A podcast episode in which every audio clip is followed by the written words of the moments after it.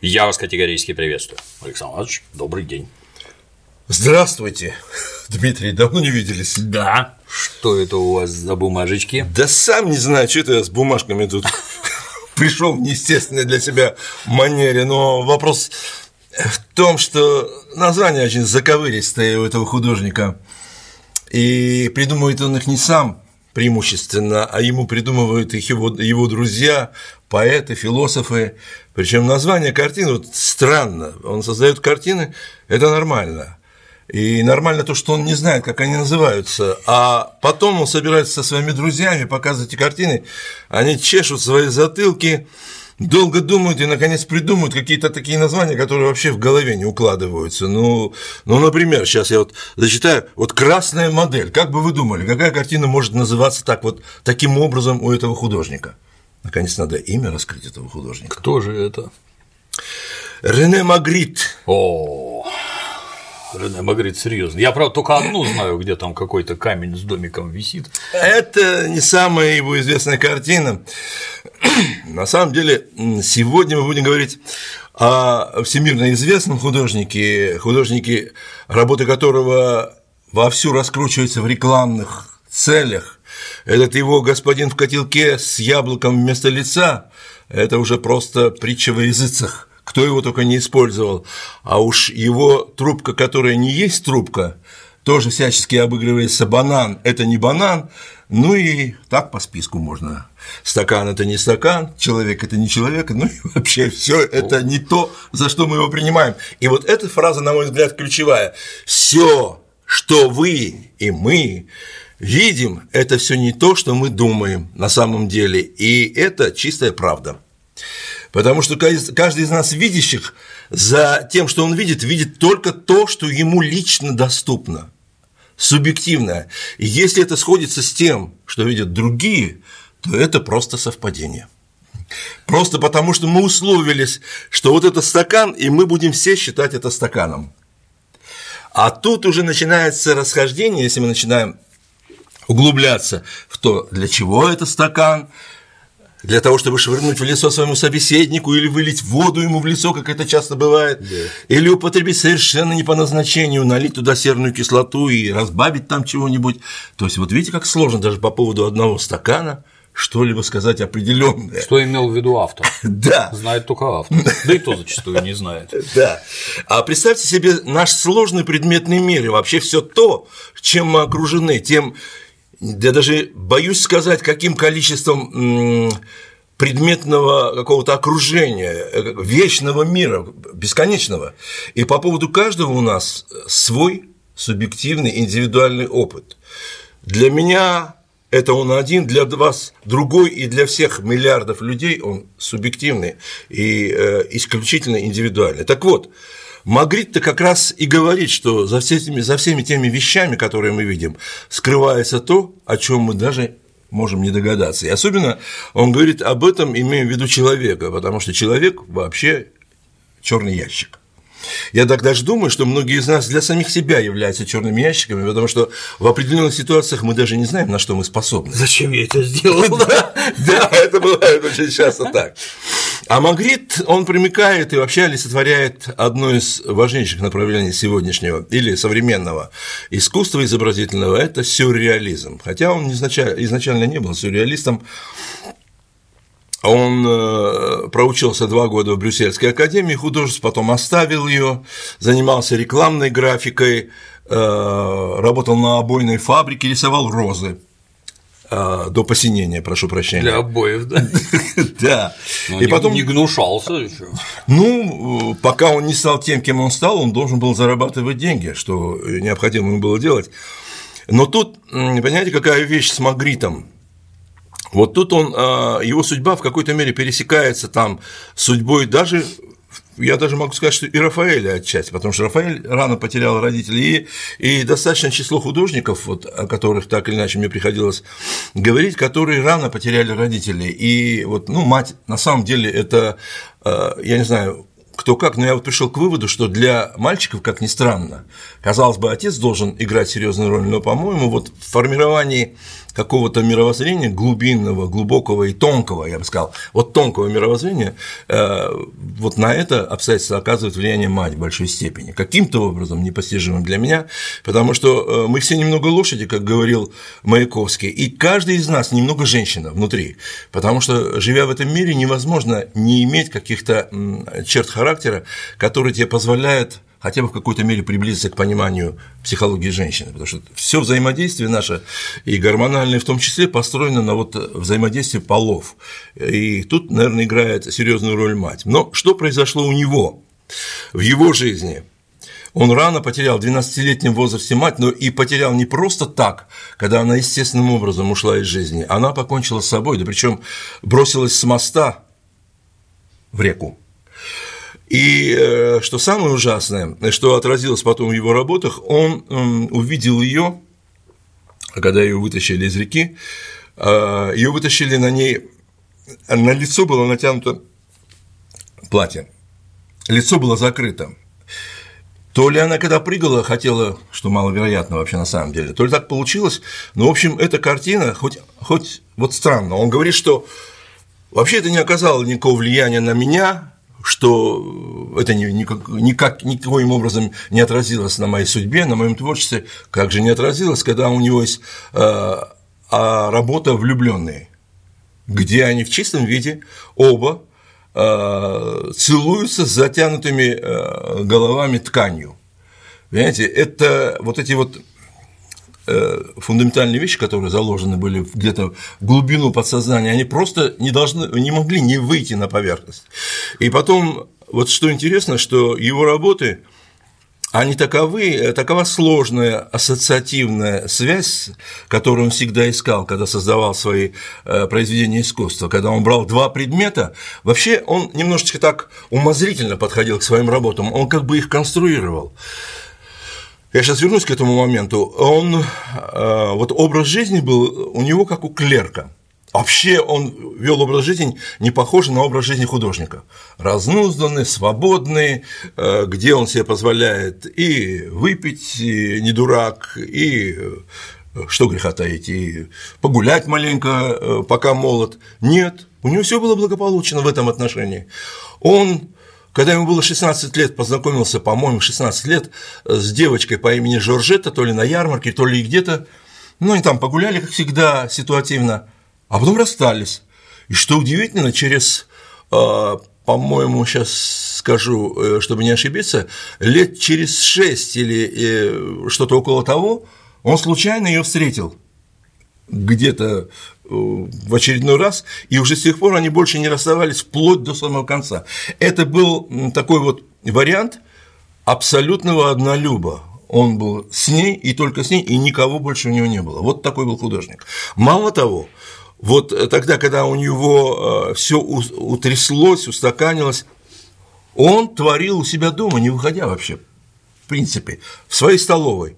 Он вел достаточно скромный образ жизни не имел своего транспорта, предпочитал ездить на трамваях, одевался очень сдержанно и скромно, как вот на одну из своих работ. Он носил котелок, одевался как чиновник, какой-то средний вот такой э, или э, мелкий бизнесмен, и вот какой-то такой невидный, ну, я бы даже сказал, может быть, не то чтобы невзрачный, но какой-то такой ничем не выделяющийся. Вот для художника это немного странно, если учесть все эти баттеги, все это разнузданную, разудалую братью художников, а особенно вот он же ездил в Париж, это был где-то 27-й или вот э, между 30-м и 27-м годом они ездили с женой Жоржеттой, угу.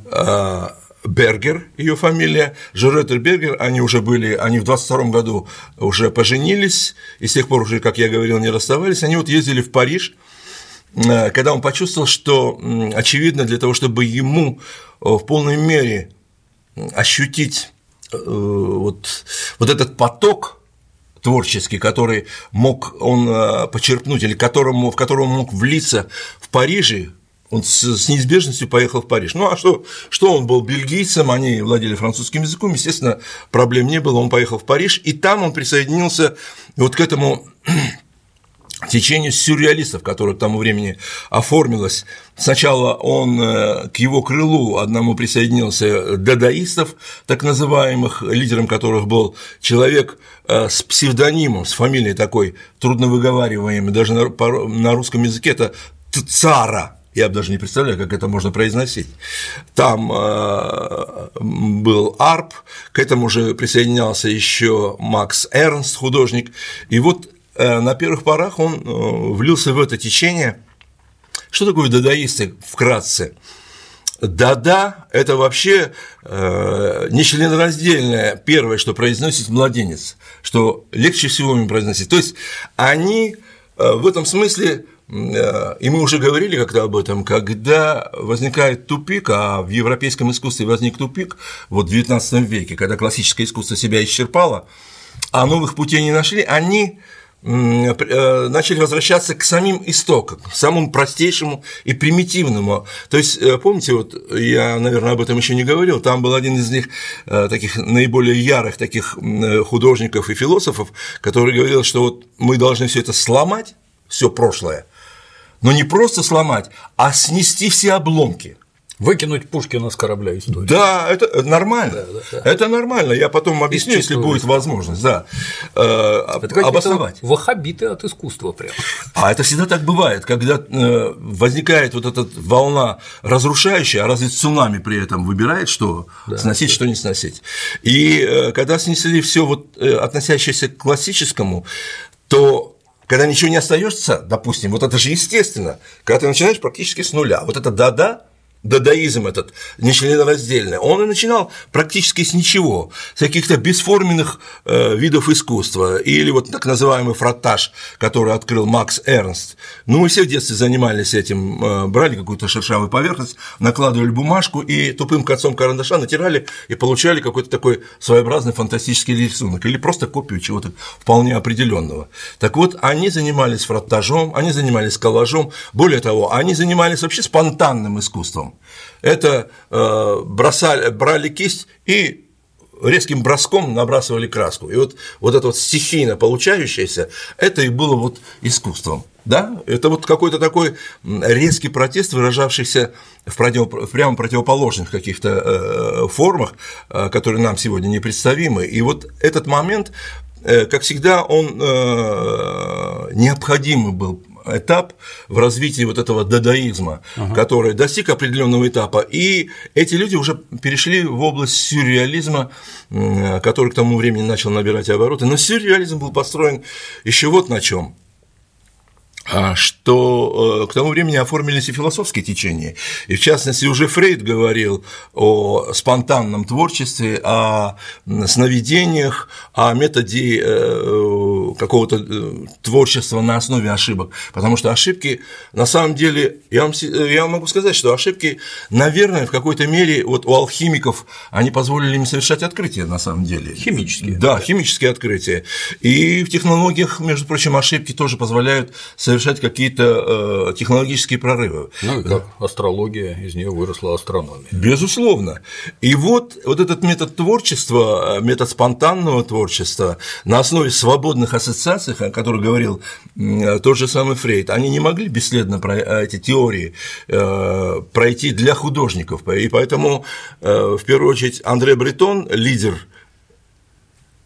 сюрреалистов и теоретик сюрреалистов, сам был врачом-психологом кстати, к слову сказать. И он создал определенную теорию, а, и я сейчас немного вернусь к этому моменту, э, с которого я, от которого я отошел, когда он стал а, сделал свою работу а, влюбленные, они покрыты э, обе головы влюбленных, целующихся ага. этими тканями.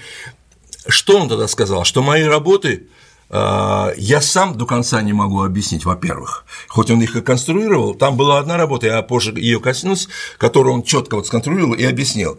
И, и еще одна особенность была, э, от которой я отошел, и сейчас, э, которую я хочу здесь озвучить, что на самом деле и до сих пор искусствоведы не могут прийти к каким-то общим, э, общему знаменателю по оценке той или иной работы, потому что на самом деле все его работы в основе содержат очень, содержат очень много глубинных смыслов, которые не очевидны.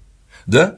И единственная работа, по поводу которой он э, вполне определенно сказал, как он ее сделал, как он ее сконструировал, это нет, не это не единственное, но она как-то им была объяснена достаточно подробно. Это э, каникулы Гегеля работа называется. Вот странно, вот вы ни за что не догадаетесь, о чем эта работа. Нет. А она выглядит так. Э, зонт, а на зонтике стоит стакан воды сверху. Вот это называется каникулы Гегеля. Как он ее э, создал? Он говорит, я увидел стакан с водой и подумал, а вот что было, могло бы противостоять, что могло бы быть парадоксальным по отношению к стакану воды? Вот стакан создан для воды, а что такое создано для того, чтобы воды. воду отталкивать? Да. И я, говорю, сделал свыше 100 эскизов, по-моему, даже 150, проводил всячески, э, бывает так у художников, когда э, не получается создать идею, делаешь много эскизов, и я, говорит, чертил, чертил, чертил, и вдруг я вижу, что под стаканом появился такой плавный штрих – это натолкнуло меня на мысль, что, а, зонтик может быть. Ага.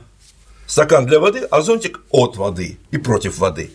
И дальше я стал думать, ну и дальше, да, и что, стакан и зонтик. И тогда я стал рисовать, рисовать, то, то зонтик внутри стакана, то зонтик вне стакана. И я пришел к выводу, что надо поставить стакан сверху, зонтик же отталкивает воду. И вот, вот таким образом выстроить эту работу. И таким образом моя идея, говорит, оформилась. И там единственное с ручки капля стекала. То есть такой сюрреалистический ход. Как оно туда попало, если зонтик не пропускает воду?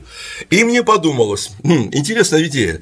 Я думаю, что если брать Гегеля и его способность все логически обосновывать, наверное, ему бы эта мысль понравилась, когда он был на каникулах. И поэтому работа стала называться Каникулы Гегеля. Настоящий художник. Молодец. Вот, такой интересный, такой интересный ход. И, конечно, впрямую я вот уже говорю, что названия э, порой вообще не объясняют э, характера его работ. И, скажем, его классическая работа – это не трубка. Когда он нарисовал трубку, а под ней подписал – это не трубка. Ну как же не трубка, смотрит обычный зритель и говорит, когда я вижу трубку. Но на самом деле, ведь если рассуждать логически, то то, что там нарисовано, это не трубка, это рисунок трубки, но не сама трубка. И он говорил, что эту трубку уже не возьмешь в руки, ты ее табаком-то не набьешь, Значит, это какой-то образ трубки, ну, трубки, но не сама трубка. То есть это, это начинается некое завихрение мозгов. А потом уже, когда философ Фуке стал исследовать эту проблему, он вообще а, а, углубился в само название, угу. что эта фраза она тоже не говорит, что это не трубка, и что там вообще внутри содержит она себя э, э, противоречие внутреннее. И да, действительно, это же А – набор букв, и Б – набор слов – за которыми может стоять все что угодно. Я даже могу добавить, что трубка на самом деле может быть не, не курительная трубка, то, с чего мы начали. Это просто трубка. И сама по себе трубка еще ни о чем не говорит, какая это трубка, из чего она сделала, для чего она сделала. И тогда в этой работе такое нагромождение получается, что даже не поймешь. Вообще ум за разум заходит, когда начинаешь смотреть. И вот э, именно эта сторона творчества сделала его таким популярным, таким интересным. На самом деле, когда ты смотришь на работу, я хочу в скобках заметить, что вообще, когда на любую работу смотришь, там есть моменты, а, по поводу которых можно поломать голову, и если мы говорим о знаковых работах, очень много работ там, о, скажем, он был поклонником Босха, между прочим, и, и он многое подчеркнул от Босха и был таким э, достаточно последовательным поклонником Босха. У Босса, когда мы смотрим, мы говорили об этом, о, о его работах, они ведь до конца еще не, не поняты во всех его нагромождениях, во всех его внутренних глубоких смыслах. Да и любую работу, вот э, я рассказывал там предположим, о Климте, там у него тоже загадок полно в его работах. Там Дело в том, что когда художник с помощью знаков, а это же условная форма изображения, скажем так, на, на плоскости э, отображаешь какие-то реальные объекты и более того создаешь пространство или его видимость, это все условно, это не само пространство. И я даже пришел к выводу, что вообще слово оно не обозначает вообще на самом деле и не соответствует нашим понятиям. Если я произношу это слово, то это не значит, что э, в голове моего собеседника оно отражается тождественным смыслом. А оно не отражается тождественным смыслом. Я придаю... На эту тему, извините, перебью, есть отличная цитата. Я вас правильно понял? Не знаю. Так ведь а я еще беру во внимание все эти военные дела, когда смотришь военный фильм, там командир ставит задачу и спрашивает у подчиненного, повтори, как понял. И летчики все время говорят, и все, вас понял, как понял? И вот это вот слово понял, оно на самом деле сюрреалистическое, по большому счету, потому что человек не воспроизводит никогда адекватно мысль ему транслируемую. А вот эта игра в испорченный телефон – это сюрреализм в чистом виде. И тогда, когда вот мы сейчас продолжим говорить о Магрите, когда мы говорим вообще о происходящем, вообще такой субстанции, как человеческий мозг, то там все вообще э, это черный ящик. Те смыслы, которые каждый мозг вбирает, они, они совершенно по-разному перевариваются. И Магрит просто сделал это, овеществил через зрительные образы, потому что слово, оно настолько расплывчато в своем э, характере, потому что, например, вот слово мерзавец. Либо я говорю мерзавец с ненавистью, да, либо я говорю, ну и мерзавец же ты. Понимаете? И, и, и тут и интонации, и вот тончайшие оттенки, они совершенно А если меняют. сказать мерзавка, то это вообще… Да. И мы тут погружаем, вот, погружаемся в этот сюрреализм, который содержит в себе вот те сложнейшие составляющие, которые принципе говорят нам о том, что весь, вся наша жизнь – это сплошной сюрреализм. Люди просто об этом не догадываются. Но в чем сила изобразительной стороны сюрреализма? А это конкретно овеществляет и фиксирует этот сюрреализм, к которому ты все время можешь вернуться и который для себя можешь переосмыслить и в какой-то мере развить свое понимание э, того, о чем хотел сказать художник. Ну вот, например, его работа, ключевая работа, одна из ключевых, «Сын человеческий», э, где изображен некий человек в котелке, э, лицо которого закрыто яблоком. И он стоит на фоне парапета из камня, а за камнем бескрайнее пространство, там море, там небо бесконечное. И я хочу объяснить, почему он изобразил бесконечность за спиной и конкретность впереди лица. Э, яблоко вообще закрывает лицо, и за этим яблоком непонятно, чье лицо. И оно уже в себе содержит здесь э, такую загадку, ту составляющую, которая заставляет тебя задаваться вопросом, кто там за этим яблоком, и я уже не говорю о том, о чем может думать этот человек, находящийся за этим яблоком. А поскольку мы живем в мире символов, о чем еще Меттерлинг говорил, что без символов вся жизнь, весь мир построен на символах, потому что на самом деле мы узнаем мир только благодаря определенным символам. Даже возьмите, возьмите вот эту военную субординацию. Как подчиненный отличает ранг начальника? только по знакам, которые на погонах, да? По другим принципам он не может э, никак отождествить. Ну и вообще, когда мы смотрим на окружающее пространство, там просто мы не отдаем себе в этом отчета. Вокруг все построено на символах. Если мы видим там одетую роскошную женщину, мы понимаем, что она вот, э, допустим, с определенным э, уровнем благосостояния, мы по определенным признакам э, говорим, что это молодая девушка, это уже среднего возраста. По каким знакам мы это определяем? Потому что, а, потому что все требует своего опознавания. Мы не можем жить в мире, который мы не можем узнавать. И, по сути дела, мы не отдаем себе отчет, а по сути дела мы живем в мире, где мы каждый раз должны узнавать любую деталь, любой объект, с которым мы сталкиваемся. Я и... вот даже развил чуть-чуть, и да. при этом еще и сами непрерывно посылаем сигналы от себя. Конечно. Подросток одевается вот так, человек средних лет да. вот так, взрослый по-другому на, рубо, на работе, занятия спортом. Да ведь кроме всего прочего, это же мы еще отождествляем это с определенным временем, с определенным местом и с определенной страной, с определенными обычаями. Тут настолько много всех этих признаков, и мы даже не отдаем себе отчет, что это все, все символы. Мы живем в мире символов. Убери эти символы, и жизнь остановится для нас, потому что мы не будем знать э, и не будем ориентироваться. Так вот, эти символы в известной Общество степени. без цветовой дифференциации штанов обречено. Тут, тут, да, все четко, все четко. И возьмем сейчас те же автомобили. как это все дифференцируется. А раньше это был выезд параконную упряжка, или у тебя четверка лошадей, у тебя карета или бричка какая-то. Смотрите, как интересно. Так, возвращаемся. Многие, кстати, не знают, что по рангу, так в соответствии с табелью о рангах лошадей можно было запрягать только цугом. То есть две, две, две. Да. Например, если ты такого звания, то у тебя только две лошади. Если выше, там, я уж не помню, кто там, граф. Не по чину, князь, да? Да, да, да. А вот у князя шесть. И именно поэтому купцы ездили на тройках. Я они запряжены в ряд, а не цугом. Интересная мысль. Больше двух, но не так. А я вам еще интересную подробность могу э, как бы в интересной подробностью возразить. Мы сейчас сплошь и рядом наблюдаем всяческие заседания, совещания. Как вы думаете, люди сидят за столами? Просто так? Конечно, нет. Соответствии рангу, иерархии.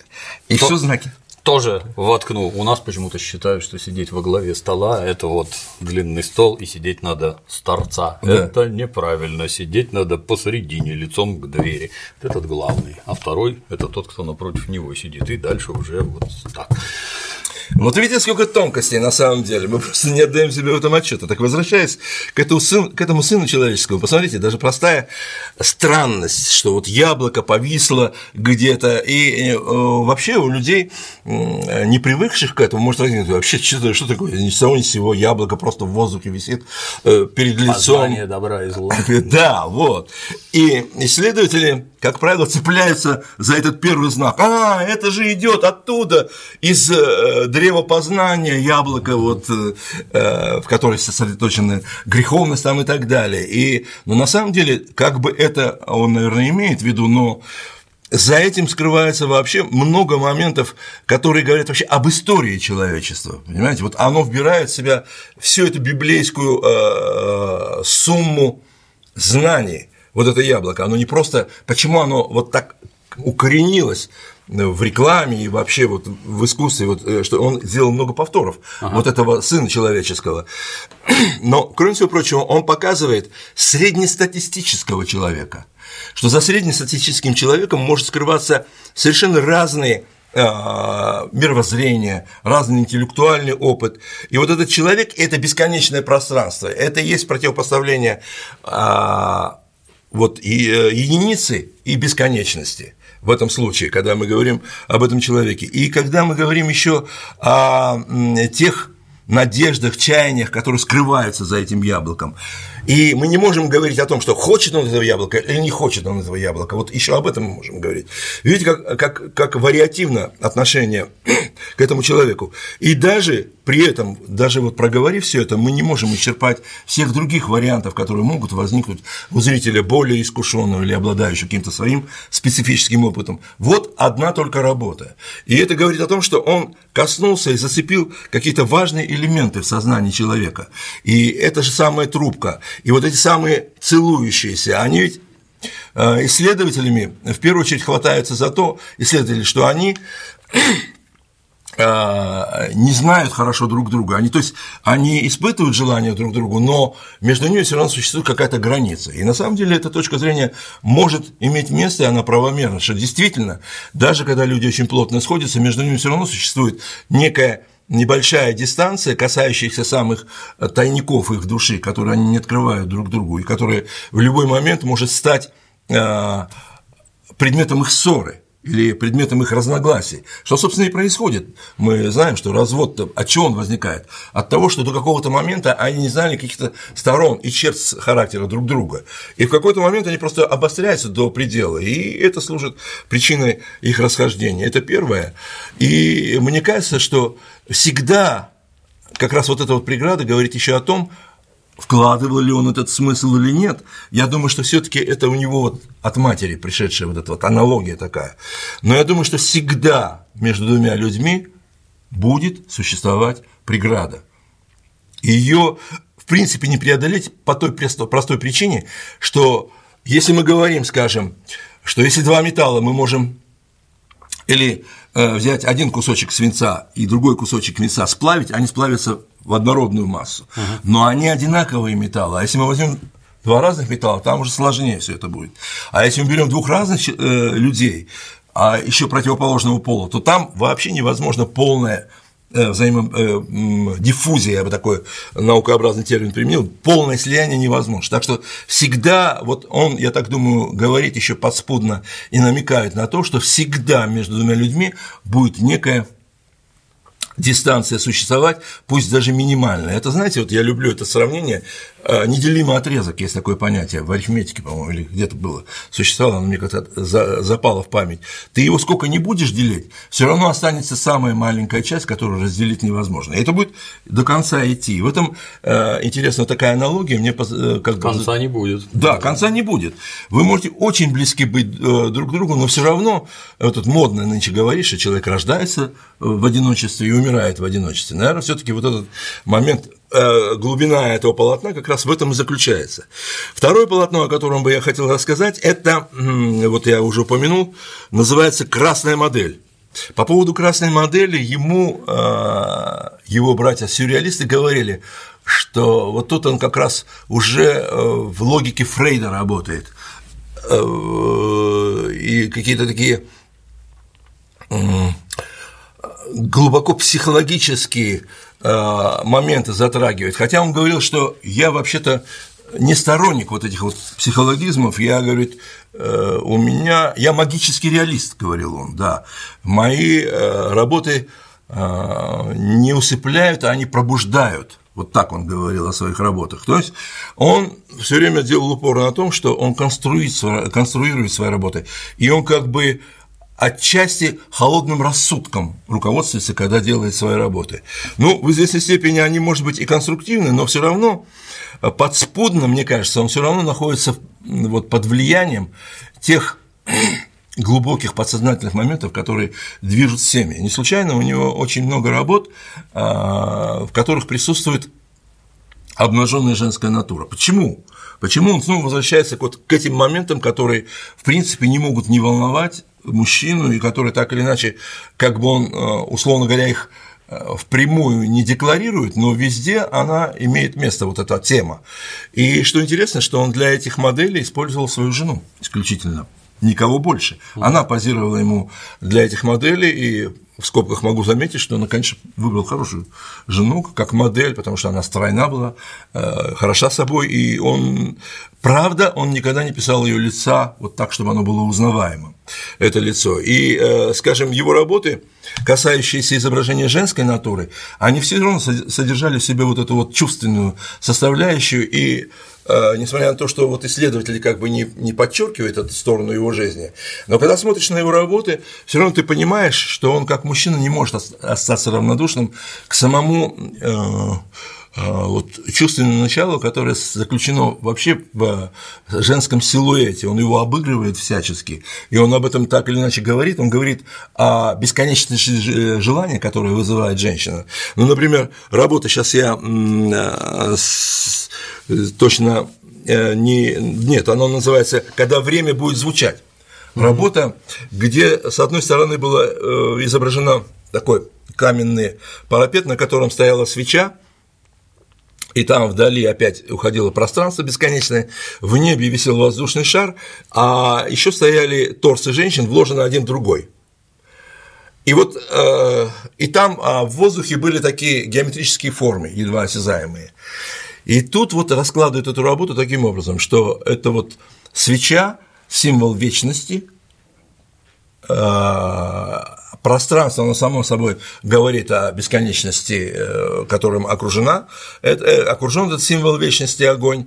А дальше это вот эти формы, которые там геометрические в воздухе, а это чистая какая-то абстракция, чистая идея, Э, нет, это чисто абстракция, а вот э, исследователями опять говорится, что э, шар воздушный является чистой идеей, но я вам хочу сказать, что а почему в этом воздушном шаре человек? А почему женщина одно, один торс вложенный в другой, как в матрешках выходит угу. один из другой, из, друг, из другого? И тут можно сказать вот о чем, что желание в этом смысле содержится внутри, одно в другом, рождая одно желание или удовлетворив одно желание, ты все равно будешь испытывать следующее желание, и, и так до бесконечности. Он, конечно, не мог изобразить до бесконечности эти вот торсы один из другого выходящих, да, такого в классическом варианте, но как раз мне кажется, что он хотел того или нет, он должен бы сказать об одном, что желание не может быть никогда удовлетворено полностью. Вслед за одним приходит другое, и вот как бы вот эта вот матрюшка из женщин, э, из женских торсов состоящая, она как раз говорит о э, непрекращаемости этого желания. И если мы сопоставляем один тип вечности с бесконечностью и с торсом, он как раз в этом смысле смыкается, этот мотив бесконечности этого процесса, бесконечности вот э, того, что э, ну как бы человечество никогда не удовлетворится по большому счету. Вот, на мой взгляд, это как такая идея. Причем я не претендую на то, что вот это вот абсолютно такая угу. точка зрения, но как версия, мне кажется, она вполне может иметь место. А вот этот шар, мне кажется, это вот некая несбыточная мечта. Вот когда есть вещи, которые ты не можешь удовлетворить, которые ты не можешь понять, познать, осознать до конца, потому что не от тебя это зависит желание. Потому что заложено природой. Э, вот как это Акуджава говорил, почему не наше дело, для чего не нам судить, да? Так и тут. Вот этот вот шар, он как бы, э, вот эта вот мечта э, охватить это одним взором, это раз. И второй, тот человек, который там, в этом ящичке, в этой корзинке в этой сидит, он каким-то образом реагирует на все происходящее. И там дальше, вот смотрите, интересная вещь, что ты просто можешь э, смоделировать вообще на самом деле, о чем может думать этот человек, находящийся в шаре. Либо он испытывает вожделение, либо он на самом деле ощущает некие философские моменты, глядя на свечу, горящую тут, потому что это все пространство ему открыто, вся данность, она предстоит перед ним и под ним. И вообще, на самом деле, очень интересный момент – вот тот момент, э, который, о котором говорил Миттерлинг, которому он э, на самом деле имел отношение и которого он почитал вообще. Миттерлинг говорил, что мы и это, думаю, очень многим приходит думающим людям момент такой, что когда мы живем, уткнувшись э, э, лицом, взглядом в пол, мы э, живем несколько неполноценно, мы обязательно должны смотреть вверх, потому что само существование человека – это есть метод, путь восхождения. И когда ты восходишь, да, когда ты поднимаешься над реальностью, тебе открывается э, да то ли тебе неведомое и невидимое. И в этом смысле, смотрите, эта вот картина, как о многом может сказать на самом деле, и толчком, толчком каким мыслям она может привести. То есть, человек, поднявшийся на шаре, он его не случайно туда поднял, он имеет возможность обозреть это одномоментно, охватить взглядом, тогда как стоя у основания, ты видишь только то, что перед своим взором, ну и не дальше линии горизонта. А когда ты поднимаешься, и этот эффект всем, наверное, знаком, когда на самолете поднимаешься над пространством, то, что ты видел там в виде стен, в виде улиц, вдруг является тебе в каком-то таком невероятном развороте таком, от которого захватывает дух. Даже, даже простой подъем в гору меняет твое представление о происходящем пространстве, и дух захватывает от тех перспектив, которые открываются перед твоим взглядом. Новые горизонты. Конечно, конечно. И э, вот положение, позиция, вот как говорят, форма имеет значение, да? Это безусловно, мы, может, коснемся этого. Но и твое, э, твое позиционирование относительно всего происходящего – если, вот говорят иногда в обиходе, надо подняться над э, происходящим, над действительностью, и только тогда ты сможешь охватить и осмыслить, обозрев все это и сравнив. Мне кажется, вот картина философична и глубока в своей философии именно поэтому, что вот он не случайно туда человечка поставил, туда человечка, который обладает сознанием, которое может охватить вот это вот непознаваемое как бы, да, и задаться вопросом, об отношении вечности, да, бесконечности и желания тоже Никогда бы не додумался, никогда. То есть я вот на них гляжу, даже не могу понять, что это во мне вот, будет. Вот удивительно, правда? Я почему и говорю, что он удивительный творец в том смысле, что он ставит вопросы, которые э, могут иметь такой продолжительный ответ. И я даже то, что я сказал, это как бы вот та модель, мной вот сейчас вот выстроена здесь и да, сейчас, да, да, и которую можно и опровергнуть, можно и продлить, можно и в какую-то другую сторону увести эти рассуждения, но смысл его творчества в том, что он совершенно будоражит воображение и заставляет, если, конечно, ты мотивирован, а, порассуждать на эту тему, для себя пожить в этой ситуации и вдруг почувствовать, что ты как бы разворачиваешь плечи, и вот тот же Метерлинг, кстати, если мы говорим о нем, он как раз говорил еще вот о чем, что И это не только он говорил, я помню, Успенский говорил об этом, что мы смотрим на жизнь, на происходящее сквозь небольшую щелку. Успенский, и... это которого Гурджиев учил. Да, да, да, да, да. Он мы смотрим сквозь щелку и видим только это, и строим свои суждения на основе вот этого маленького кусочка информации, фрагментов информации.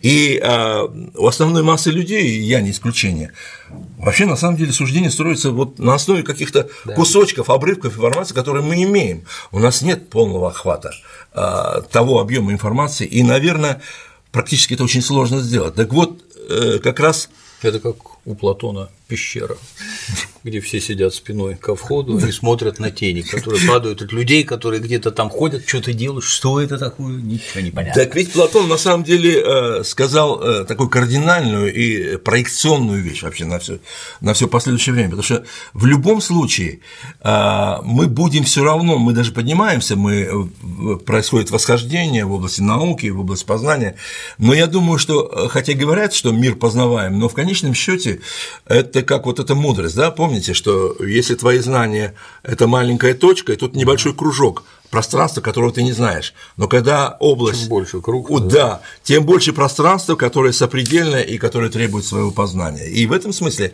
конечно, оно бесконечно. И возвращаясь к Миттерлинку, он говорит, что есть, есть возможность раздвинуть это, это, угу. вот эту вот щель, да, и э, узнать новый мир, новое пространство. И вообще вот это вот э, понимание не всегда приходящее нам, что мы иногда боимся переступить ту грань, за которой нам может открыться нечто новое. Мы вот, есть это вот э, табу, это вот э, древняя восточная мудрость, суфийская, по-моему, если я не ошибаюсь, Джалалидин Руми это сказал, я вот как бы люблю это цитировать, что из всех тюрем самая страшная та, которую ты построил в своей голове. Что значит тюрьма? Тюрьма не только место, как ареал твоего обитания, очень сужены, да, а он еще и закрывает от тебя другие миры, другие пространства, и ты, построив этот мир, э, вернее, эту, эту, эту тюрьму, боишься переступить эту грань, она же условно очень.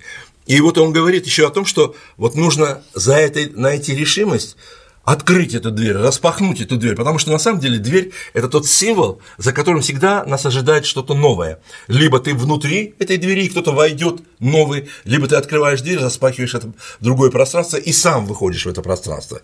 И у него есть картина, э, я сейчас не помню, как она называется, где он обозначает дверь, а, пробитую брешь в двери сделана, и там за дверью другое пространство. И вот она на самом деле а, по философии очень глубокая работа. Вообще, э, я вот когда стал предметом погружаться в его творчество, я невольно, вот чем интересно его творчество, оно заставляет тебя задачиваться вопросами, которые о которых ты не думал. И я постоянно теперь понимаю, что всегда тебя от чего-то вне тебя находящегося отделяет либо зримая, либо незримая перегородка, но она всегда существует. И вот в том смысле, где влюбленный, там тоже перегородка существует, правда ведь? Вот в виде этой ткани, возвращаясь немного туда. И тогда вот любое пространство новое, любой объект, не тебя находящийся, он всегда отделен перегородкой, условной или безусловной. Либо ты ее сам выстраиваешь, либо кто-то для тебя ее выстраивает. И он в этом смысле а, очень часто писал вот картины с дверями, в которых пробита брешь. И более того, вот если в одной картине там в темное пространство за этой дверью, да, тоже интересный, между прочим, знак, ты открываешь дверь, но ты не знаешь, что там, в этой темной комнате, что тебя ожидает, очень часто бывает. И, между прочим, э, это нас пугает, и многих это останавливает от каких-то революционных действий, решительных шагов, потому что мы, там нас ждет неизвестность. А тут, пусть плохонькое, уютно, но да, уютно все. И мы не рискуем вот э, перейти в новое пространство. И мне кажется, что этой картиной он показывает что там неизвестно, но это все равно новый мир, и ты должен найти решимость перешагнуть. И вот Метерлинг как раз об этом говорит. Но есть у него картина, где это пространство пробито, и там вполне очевидные вещи. Там стоит дом, там стоит дерево, и когда ты начинаешь развивать вот какие-то свои действия, и как бы ты вышел в это пространство, там тебя может ожидать все в этом доме. И новые знакомства, и новые впечатления, и новый ландшафт.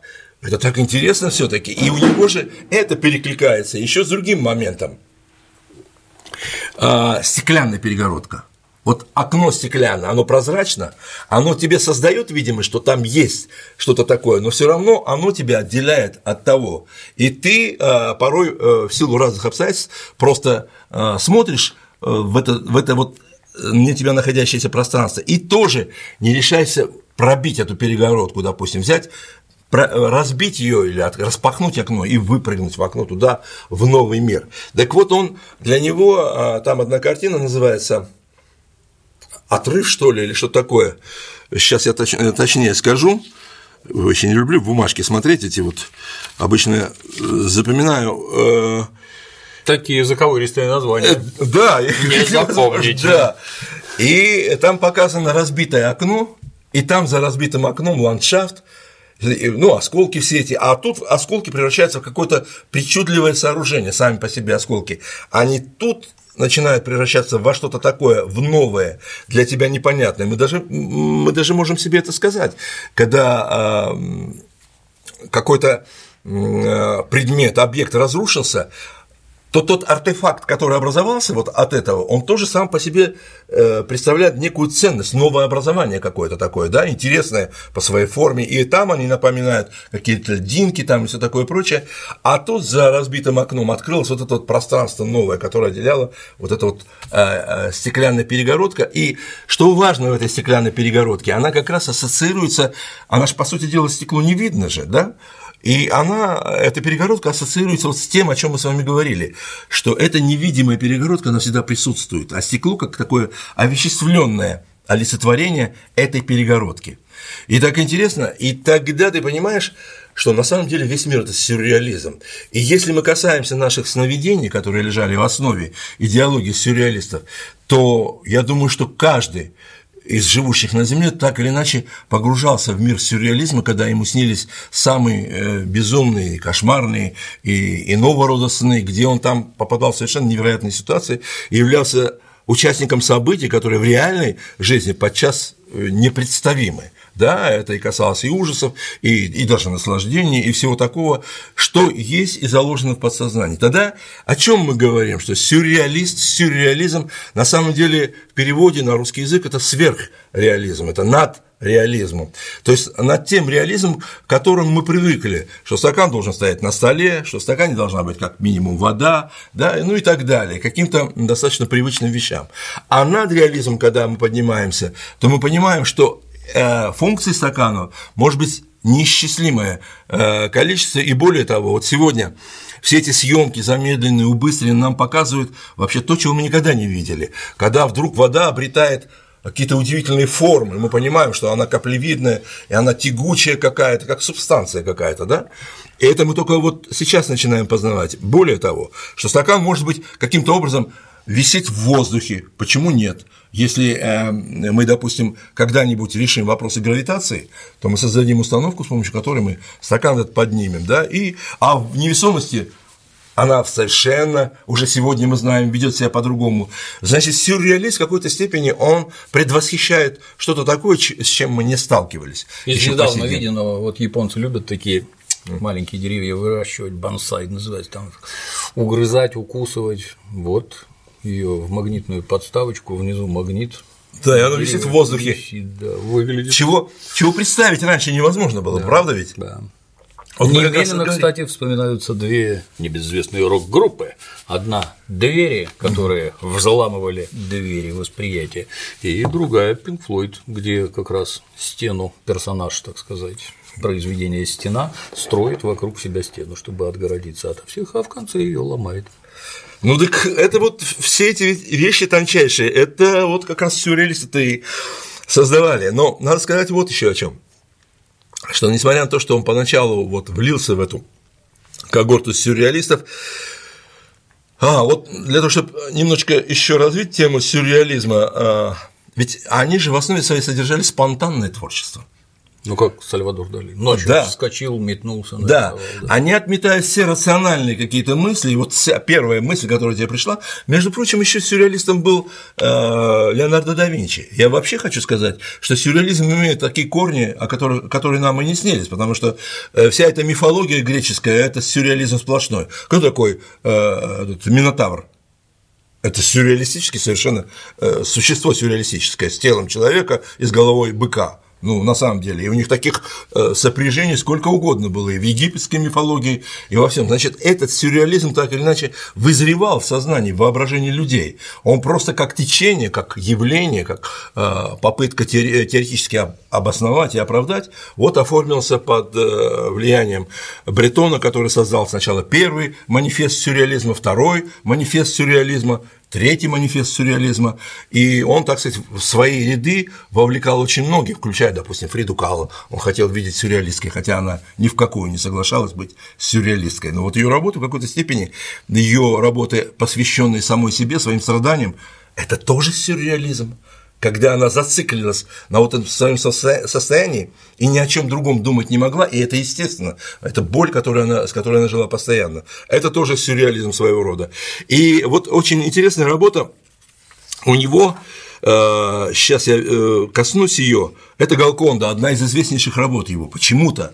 Вообще, на самом деле, э, странно представить себе, она, на ней большое число людей, как бы падающих в виде дождя угу. таких в котелке все, но причем по-разному. У одного трость, у одного портфель, но все они так вертикально стройненькими рядами падают.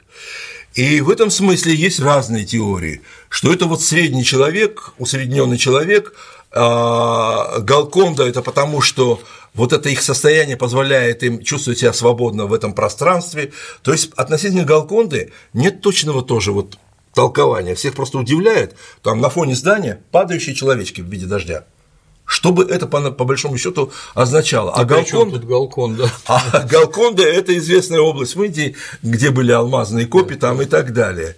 Какое отношение? Но эм, когда исследовали положение этих фигурок, они располагались шестигранником можно было между ними провести вот такие векторы, и они между собой образовывали шестигранник, то есть структуру алмаза на самом деле.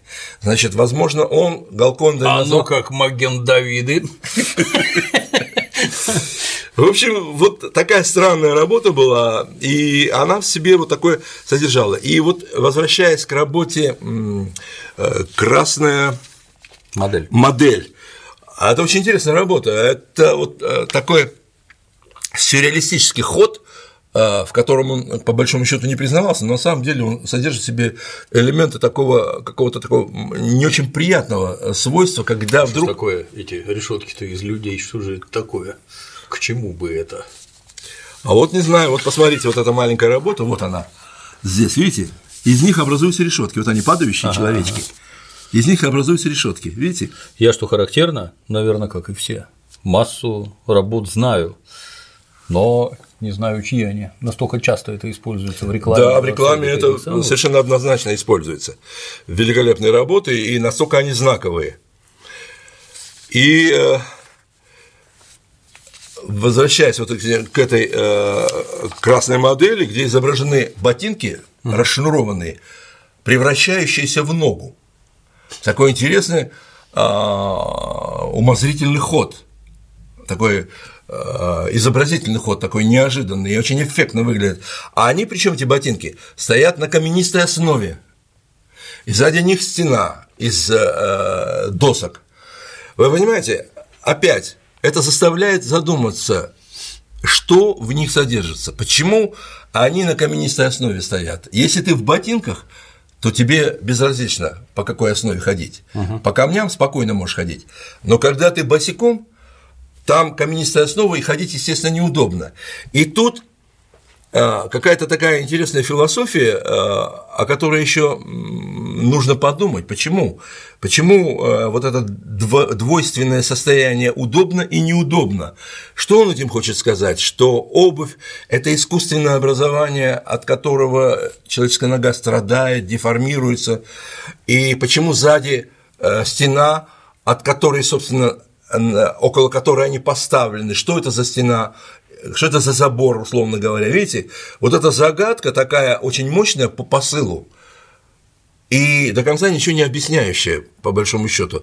И она еще ждет своего обоснование, потому что сюрреалисты сразу сказали, что это вот, вот глубокие такие мотивы, подсознательные мотивы э, на тему страдания, может быть, где-то там, э, и чего-то еще такого, потому что на самом деле мы же знаем, э, Фрейд о чем говорил, о двух вещах, об Эросе и Танатосе, да, о любви и, и о жизни, о жизнеутверждающих вещах и о смерти Танатос.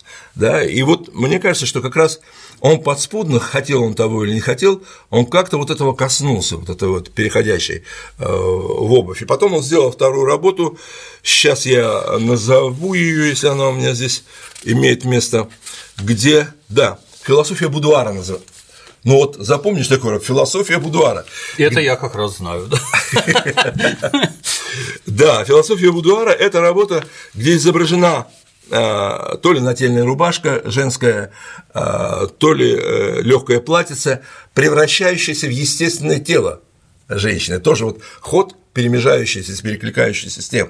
Очевидно, та идея э, для него преобразовалась как раз вот в эту. Он, найдя удачный ход, он вдруг перешел вот в это, где обозначается четко выпуклость груди, естественно, и прям прорисованы. А на столе почему-то стоят туфли, тоже превращающиеся в ноги. Вот скажите мне, пожалуйста, какая философия будуара тут? Причем здесь будуары, причем здесь вот философия, я понимаю, почему она имеет место. А причем здесь будуар, скажите мне, пожалуйста.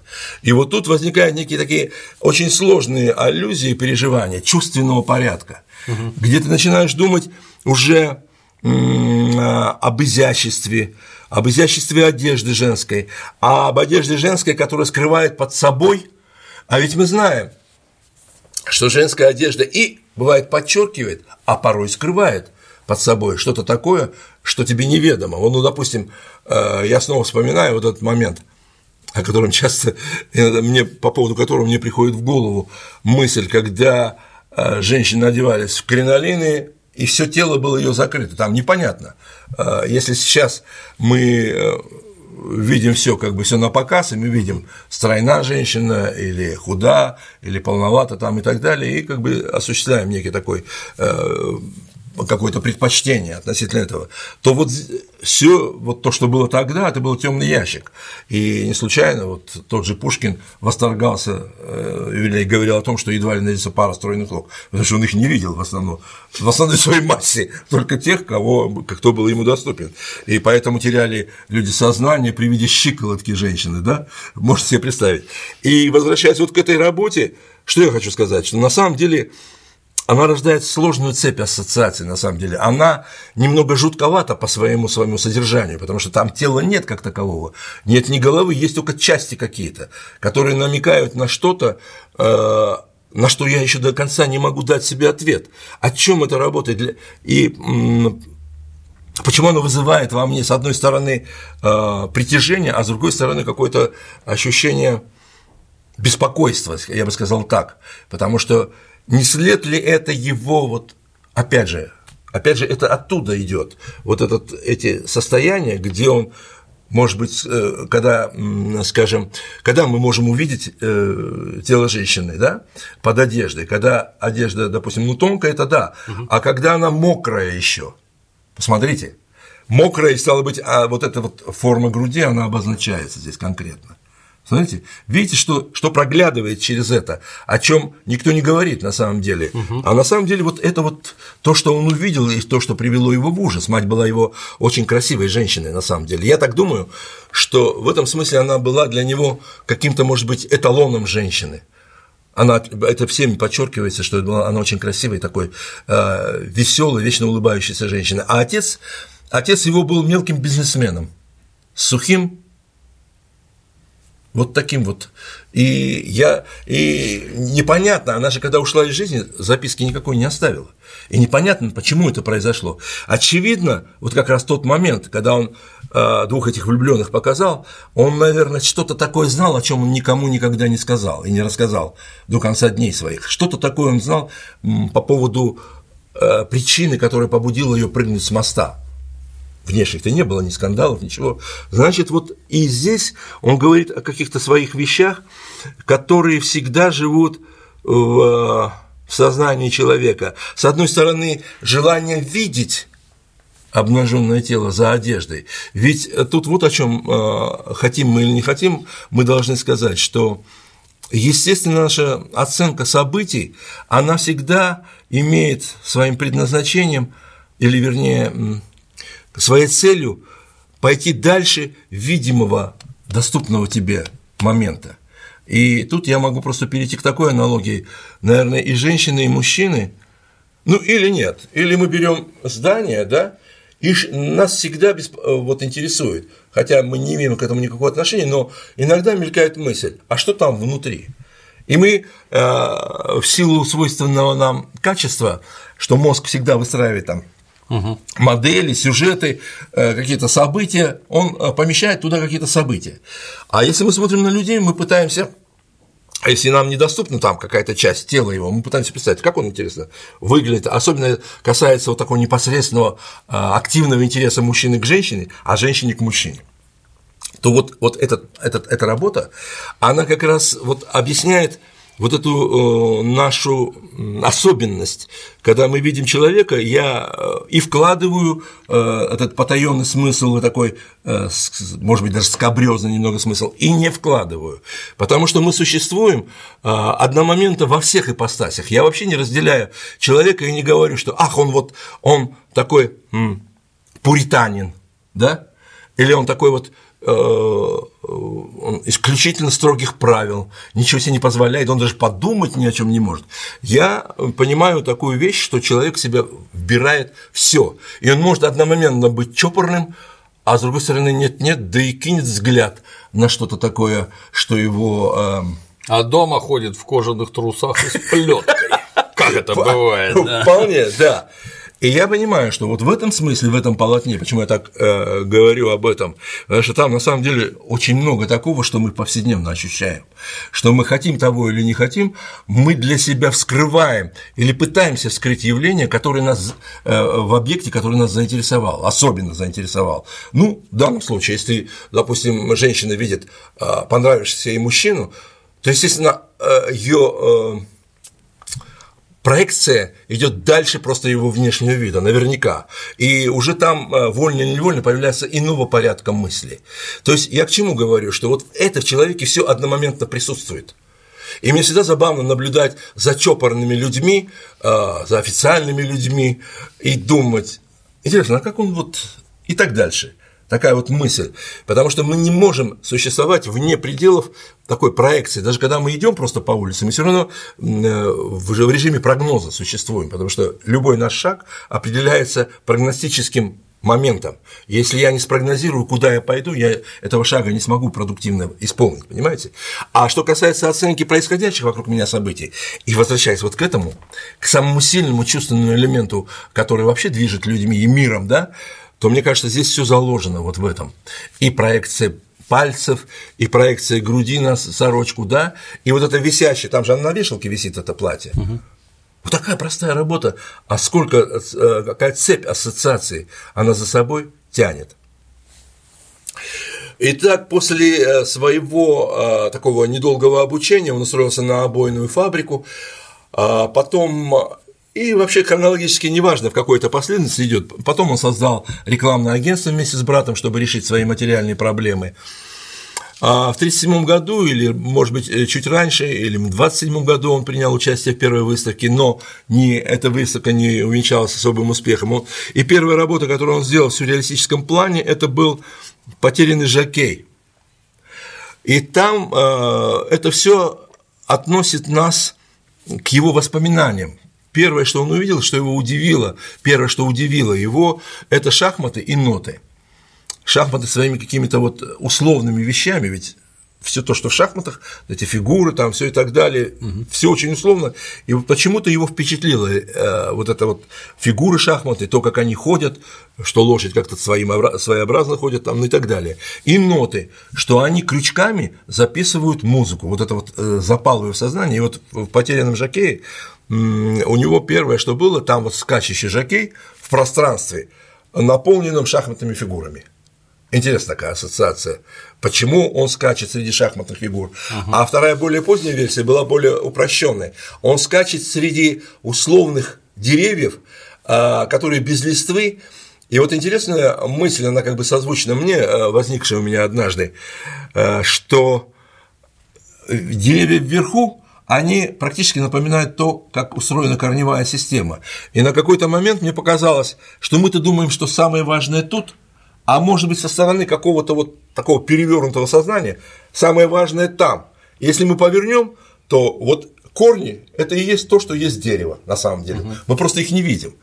И э, что интересно, что вот он изобразил эти деревья, и они вот в мире все повторяется, они напоминают нервную систему человека, на самом деле. Вот э, эти узлы, которые, э, эти вот кровеносные сосуды, нервные окончания, mm. они ветвятся. И пришло отсюда вот в этой работе как раз, в этом жакее, это как бы не впрямую, но мне кажется, что она присутствует, эта мысль, что все в мире развивающееся, оно ветвится.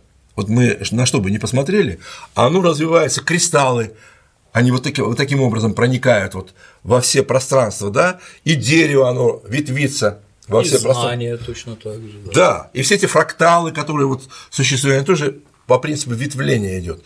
И вот тут вот мощное какое-то какое такое начало заложено, что в этот вот жакей, вот в этом ветвящемся мире, он как бы потерянный, вот в этом, э, он как бы, а он не только потерянный, он одинокий совершенно вот в этом пространстве. И вот тут такая своеобразная философия, которая э, заключена в этом потерянном жакее. И дальше он, э, пробыв некоторое время в Париже, вернулся в Бельгию, вернулся в Бельгию, потому что он в какой-то мере разошелся с сюрреалистами. И дело-то в том, что э, сюрреализм, вообще говоря, сам по себе внутренне неоднороден. Угу. Если мы возьмем э, э, Джорджа де Кирику, который на него произвел огромное впечатление, любовной песню свою первую картину он увидел. Кстати, Луи Бретон, когда увидел эту работу, он э, тут же ее купил. Вот он ее случайно увидел. Там изображено, изображено э, ну, не то что маска, а слепок с античной скульптуры, висящая перчатка, шар. И вот это называлось любовная песня. Вот у Джорджа де Кирико. Она очень красива сама по себе, эта работа, и содержит в себе много таких загадок. В чем песня, почему любовная, и что, каким сложнейшим образом связано, это еще другой вопрос. И вот Джордж де Кирико повлиял на него своей а, склонностью к неискажению предметов, потому что если мы возьмем Макса Эрнста и э, Дали, то они предметам придавали несвойственные им формы, текущие часы, угу, искажение всех этих форм, то э, для себя он выбрал путь изображать предметы в том виде, в каком они есть. Просто их сопоставление для него внутри себя содержали вот те моменты, э, которые он для себя ставил первичной задачей поиска связи между вот этими объектами, сопоставленными вот каким-то вот в отношениях друг к другу. И он на самом деле по этому пути довольно продуктивно очень шел.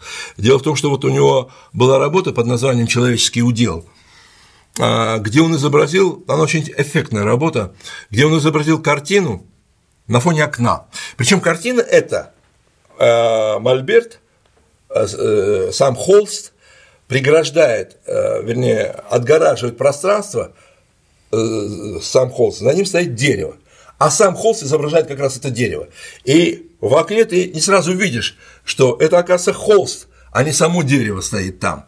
Холст, и, и только когда ты смотришь, что он на три ноги стоит, ты понимаешь, что это не сам, это не сам пейзаж. И тогда возникает такой вопрос.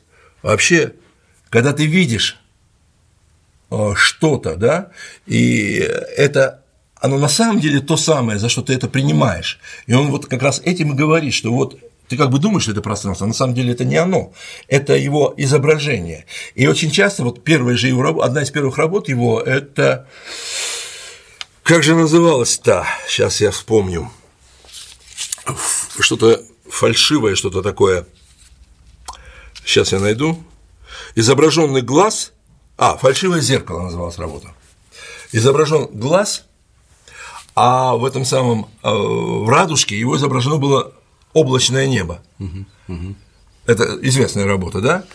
И он говорит, что наши органы чувств, они нас обманывают. И на самом деле они нас обманывают.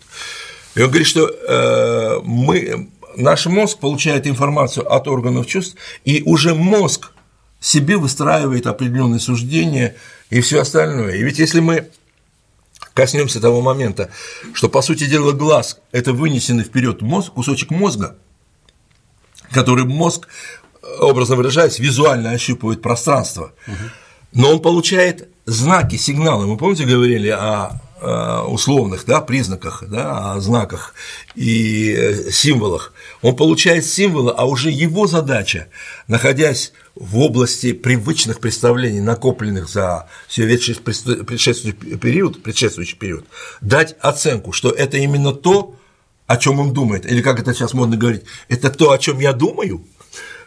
Видите, вот даже тут это вот интересный такой посыл, это действительно то, за что я это принимаю. И он говорит, что на самом деле э, глаз просто проецирует некое происходящее вне него событие, а оценку этому событию предстоит сделать мозгу, причем дать оценку правильную, а не ложную. И вот он в этом смысле говорит, что даже, ну, это вот известная притча о трех мудрецах слепых индийских, да, когда им дали пощупать слона, и вот соответствующие выводы. Хвост – это веревка, тут это нога – это столб, ну и так далее, да. Значит, они пощупали один объект, а представление у них об объекте совершенно разное.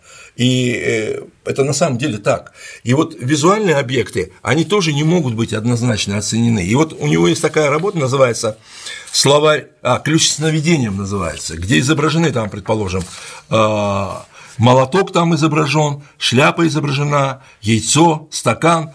Под молотком написано, что это, сейчас я вспомню, что же там написано было, а, что это пустыня.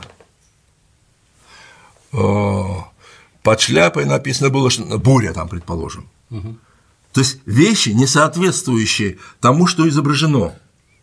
И он таким образом дает нам понять, что ты должен для себя выстроить определенную цепочку связей, которые тебя подведут к мысли о том, что это каким-то образом, вот это объясняет ход решения задачи его, что он берет стакан и э, берет лист вот этот вот, предположим, и ищет между ними связь, и ее для, выявляет с точки зрения изобразительного э, хода монстр. идеи, да. Просто монстр. Да. А при этом мы должны понимать, что мы живем в мире неразделимом, по большому счету. Это мы в своем способе его познания разделяем, как подобно тому, что для того, чтобы понять, как лягушка внутри устроена, ее берут и разрезают по-живому. Угу. А по сути дела ее убивают для того, чтобы исследовать, как она живет. Да. И, и то же самое мы привыкли делать, вот я расставил все по местам, да, я это знаю, это вот это, это вот это, и я для себя в своем сознании их постоянно в дискретном варианте рассматриваю. А когда я живу в, в таком в области понимания цельности мира, тогда для меня картина является более органичной, более объективной, скажем так. И он на самом деле своим творчеством именно к этому призывает, вот что удивительно. И э, одной из своих работ он об этом же и говорит. Вот у него, э, скажем, э, работа, предположим, сейчас скажу какая. Вот магнит.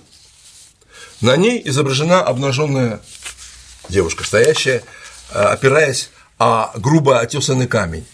На фоне бесконечного пространства, на фоне среды водной стихии и небесной стихии. И наполовину эта картина отгорожена занавесом таким тяжелым красным, условно говоря, бархатным занавесом. И вот это вот и из занавеса идет отпечаток ее же, как будто она стоит и тут, и за занавесом стоит, что здесь она как бы явно присутствует, а там она присутствует неявно, и что не факт, что то, что явно присутствует, дает тебе полное представление о ней. Взгляну. Вот. Она вот стоит, это... а вон отпечатывается она на занавеске. Вот камень, на который она опирается, и вот водная стихия. И вот посмотрите, как можно это для себя попытаться осмыслить она бесконечно уязвимая, ногая здесь стоит, опираясь о вполне предметный лапидарное вот это вот каменное, э, лапидарный лапидус камень, вот об этот камень. И смотрите, еще с какой стороны можно посмотреть. Это женское начало, а это твердое мужское начало. И понимаете, и тут сразу восточная философия. Она подкрепляется тем бесконечным э, пространством жидкости, мягким, и податливым, который на самом деле говорит о том, что мягкое побеждает твердое. И вы знаете, вот если мы сопоставляем это, и мы можем говорить, что мягкое побеждает твердое, несмотря на однозначную, а, на однозначную крепость вот этого объекта, на который опирается, и сколько ассоциаций, и она, это не она, а это та, которая за занавеской стоит. А за занавеской стоит более ясно тебе, причем она отпечатается таким образом, что это она же там, за занавеской, угу. ее образ там. И тогда образ ее раздваивается в этой занавеске, понимаете? И тут тогда опять возникает такой сон мыслей, сопоставление вот этого бесконечно мягкого, бесконечно вот этот воздух, как стихия, очень мягкая, камень, она как такая вот и символ желания, и противостояние этому камню. Посмотрите, сколько того, о чем он говорит, что видимые объекты совершенно неочевидны. За видимыми объектами скрывается то, что тебе предстоит познать, и что по, э, очень часто бывает непознаваемо, по большому счету. И тогда от этого захватывает дух, когда ты начинаешь встраиваться в систему его э, представления о мире, да, и задавать себе вопросы, которые ты прежде не задавал, и задавать себе вопросы, касающиеся того, как это все связано с другим, и как все вообще в этом мире работает в отношениях друг к другу, вне привычных каких-то твоих отнош... э, э, связей, которые ты понимаешь. И вы знаете, вот и невольно э, я не знаю, возникает какое-то ощущение, вот э, правильно э, Метерлинг говорил, что мы должны идти, подняв голову вверх, потому что мы ощущать должны восхождение. Это не просто перемещение какое-то, банальное перемещение, а в любом случае это вот есть элемент восхождения. И для меня этот очень мощный момент, что вся жизнь наша – это есть восхождение – восхождение, причем я тут перебрасываю связь между вообще всей, той, всей той мифологией, потому что мифология – это чистый сюр, Мифология – это чистый сюр, и э, сказки – это чистый сюр, предания – это чистый сюр. И в них заключено как раз все то, что заставляет пытливому уму, что заставляет пытливый ум, простите, в, вгрызаться и э, читать знаки, которые давно уже расставлены, которые о тебе тебе, вернее, должны дать очень важную информацию о тебе самом и о твоем будущем, по большому счету, потому что, как не случайно говорят, что все написано уже на скрижалях вечности. Написано, мы просто не умеем читать и не даем себе труда прочесть. Ведь на самом деле меня поразило, когда я рассказывал вот о Климте вчера, там есть э, простая совершенно вещь, мифологическая, что Зевс, узнав, что его первая жена э, Метида родит, мальчика, который станет причиной его конца, там, и все такое прочее. Вот смотрите, что он делает. Ну, казалось бы, он что-то другое должен предпринять. Нет, он ее берет и съедает. А насколько абсурдно для нашего нормального сознания, как это можно взять свою жену и съесть? Он ее съел, у него заболел не живот, а голова почему-то заболела.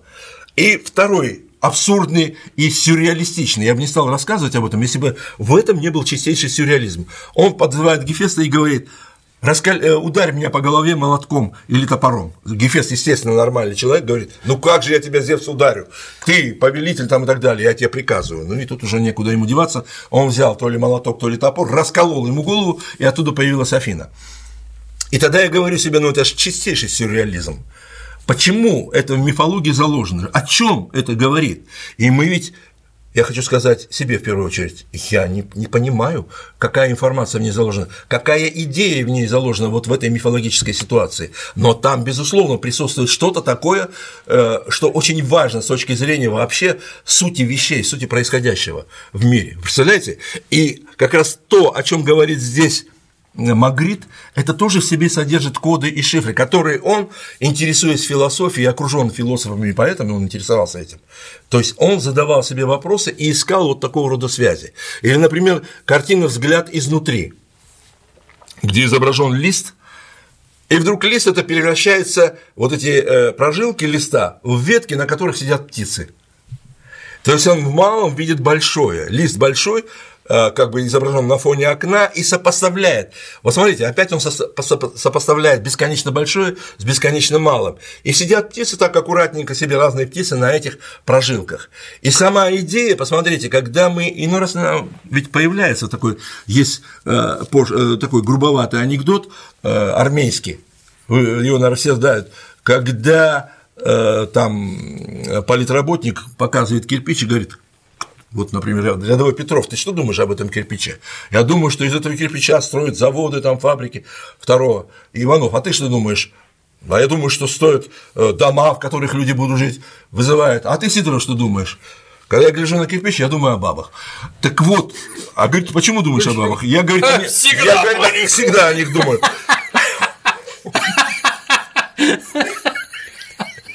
Узнаю себя в Сидорове.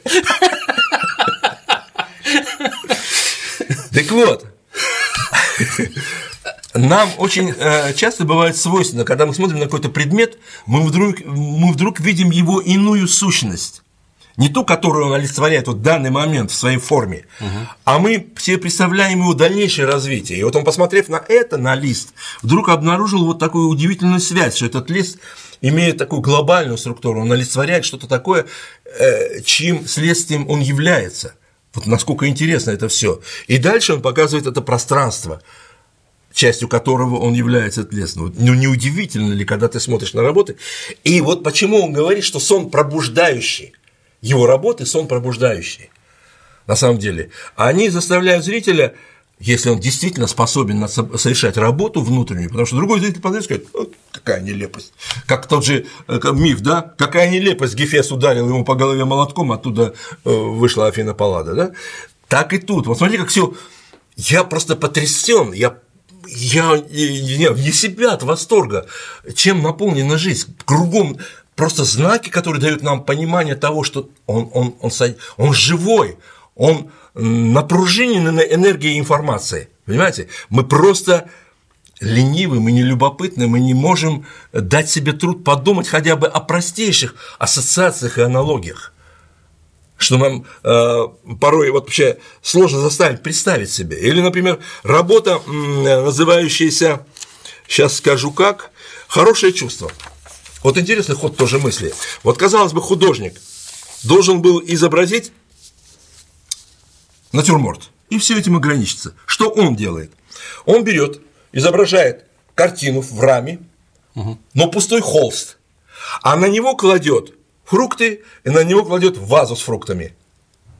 И он говорит, я изобразил натюрморт, но не натюрморт. Я изобразил образ натюрморта. Лежит картина, вот она, угу, угу. и на ней стоит ваза он ее изобразил, но он изобразил и картину. Картину в картине. Это часто очень бывает. И вот такой ход говорит о каком-то мышлении. А почему я так делаю? Почему я не поступаю не банально, не стандартно? Потому что, может быть, и это изображено, и то изображено, и изображение изображения изображено. И такое рождает удивительное ощущение полета мысли и такого своеобразия. Или работа называется «Проведение автопортрета».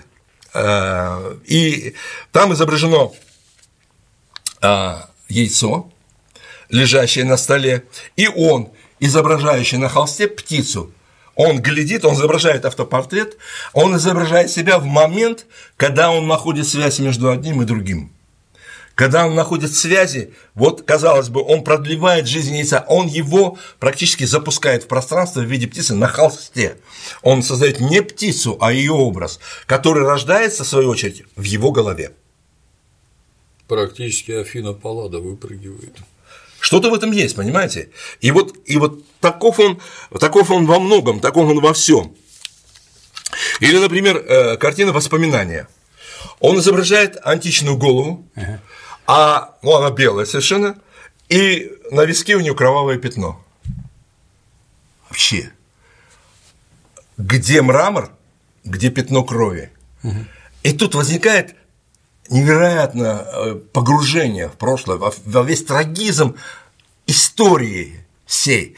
Это пятно свежее, оно выглядит как вот, вот только что, да, и вот эта античная история, которая, проекция которой тянется либо отсюда туда, либо оттуда сюда. И ты для тебя перед, твоей, перед твоими глазами выстраивается вообще э, во всем объеме историческая перспектива. Такой сильный, мощный выстрел вообще в твое воображение, которое встряхивает тебя и заставляет погрузиться в какие-то вещи, о которых ты даже не думал. Ну, много из того, что мы понимаем, мы понимаем, э, беря какие-то аналогии оттуда, исторические аналогии, когда мы понимаем, что Древний Рим – это все то же самое, борьба за власть, беспощадное, за обладание, и там ни, ни близкие, ни далекие никого не щадят, и все, что было, пардон, никуда не исчезло, и, и вот эти исторические аналогии, и, и все через кровь. Понимаете? Я, не, э, я поражаюсь, как это вот э, у него, или, например, работа совершенно невозможного. Вообще поразительно. Он... Я вот, извините, вас перебью. Что-то мне не кажется, что это друзья придумывали название. Явно сам. Явно. Какие-то, может быть, придумывали друзья, но тут уж настолько все это глубоко и увязано, что. Нет, а у них были обсуждения. У них были долгие обсуждения. Он предъявлял э, работу, показывал работу, и они как бы вот это перекрестное обсуждение, где они ну, присваивали какие-то вот такие названия. Потому что на самом деле очень, на мой взгляд, удивительно, вот совершение невозможного. Ну, там достаточно понятно, потому что там он изобразил э, свою жену э, почти нарисованную и себя такой двойной автопортрет, но жену без левой руки. И как бы он стоит ее и дорисовывает. Вот это сюрреализм в высшей степени. Он как бы стоит и эту руку дорисовывает. Более того, даже сделана была фотография потом. Она стоит, э, правда, она уже одета, там-то она была обнажена, и он напротив нее как бы кисть э, э, направил вот на, правую, на левую руку, которую как бы он дорисовывает. Вот такое упражнение такое было, такого порядка. И следующая работа, которую, о которой бы мне хотелось сказать, это плагиат. Тут она настолько глубока по своей внутренней наполненности, что там э, целая цепочка ассоциаций возникает, потому что на столе изображено, э, как бы изнутри помещение нарисовано, на столе изображены три яйца в гнезде, а окно, в окне нарисован как бы э, букет нарисован, а на букете, букет нарисован как бы на фоне окна, а там еще стоящее цветущее дерево. Но букет сам не нарисован, а его контур нарисован в этом самом. Через окно пробивающееся, через занавеску пробивающееся, такой совершенно сюрреалистичный вариант, а там полностью цветущее дерево пышно цветущее дерево. Он как бы сам букет не обозначает, э, часть, э, часть предметно обозначена в виде кувшина, а сам букет просто контурно присутствует. Угу. И тут он находит связь между яйцом, этими тремя яйцами, лежащими в гнезде, и тем, тем буйством жизни и красок, которые там. И тогда, когда зритель смотрит, если он активен по отношению к этому а, а, объекту, который он созерцает, у него может развиться невероятная цепь ассоциаций, связей внутреннего с внешним, с жизнью, которая зарождается, с тем, которое пышным цветом цветет там. И тогда, знаете, возникает ощущение такое полифоническое, я люблю это слово, оно многофакторное, оно все охватывает, это такой какой-то восторг беспредельный возникает в твоем мировоззрении, от которого невозможно избавиться. И вот как раз мне кажется, что вот эти переживаемые моменты, которые рождаются в ходе его произведения, пробуждающийся да, заставляют тебя включать свое сознание. Потому что чего там греха таить? Большую часть времени мы живем на автопилоте, в полусознательном состоянии, вообще в полубессознательном состоянии. Как Об этом, да. Это Гурджиев же еще говорил, да, надо себя вспоминать там и так далее. И вот, вот сны, пробуждающие его работы, вот в этом смысле надо их смотреть. И даже в каком-то фильме, там, помните, э, там что-то они, э, какое-то воровство э, затеяли, и у него на стене висело вот это яблоко на лице человека, да? И вот это удивительно.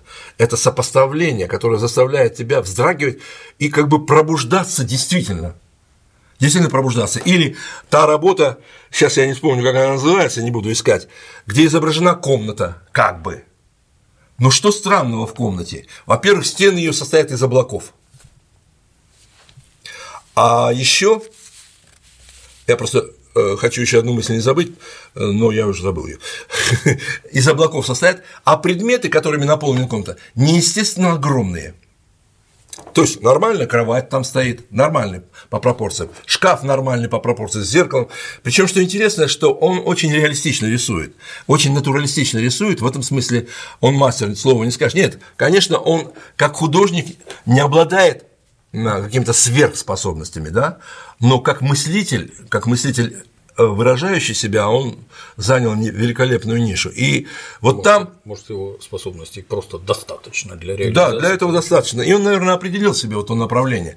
Потому что на самом деле, э, я вернусь сейчас к, этому, э, к этой мысли, на самом деле там, после того, как началась война, он эмигрировал сначала во Францию, потом вернулся, каким-то образом перебивался, и в этот момент он начал писать а-ля Ренуар.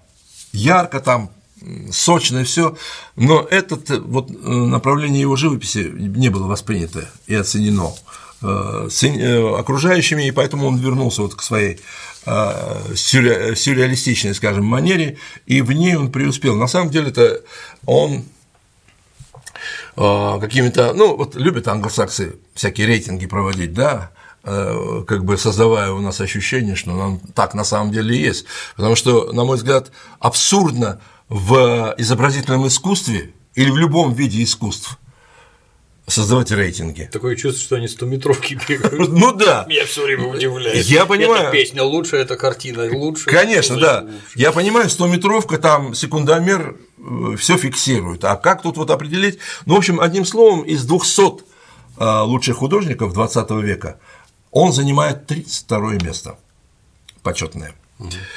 Так вот, э, значит, он занял свою нишу, свое место, и э, возвращаясь к этой картине, а, а неестественно то, что расческа огромная стоит на кровати, там э, бокал стоит огромный написан, и вот это сопоставление бесконечно малого, опять бесконечно малого и бесконечно большого предметного мира, и вдруг предметный мир привычный, ну что такое расческа? Мы когда-нибудь думаем, задумываемся, что такое расческа?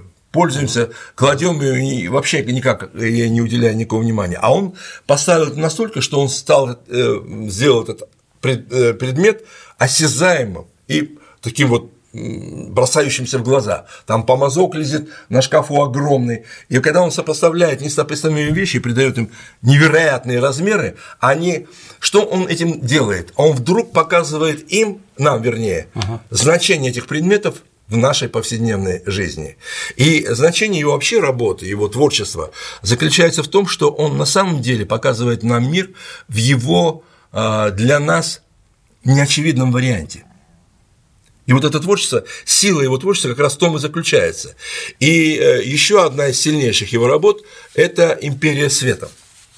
Империя света, э, смысл империи света заключается в том, что э, мы-то ведь не задумываемся, а темнота и свет существуют одномоментно, один в другом этот момент оба, как, как э, матрешки, либо в одном случае темнота в э, состоянии света, либо свет в состоянии темноты законсервированы, они как бы неразрывны друг другом, две противоположности, которые в крайностях сходятся.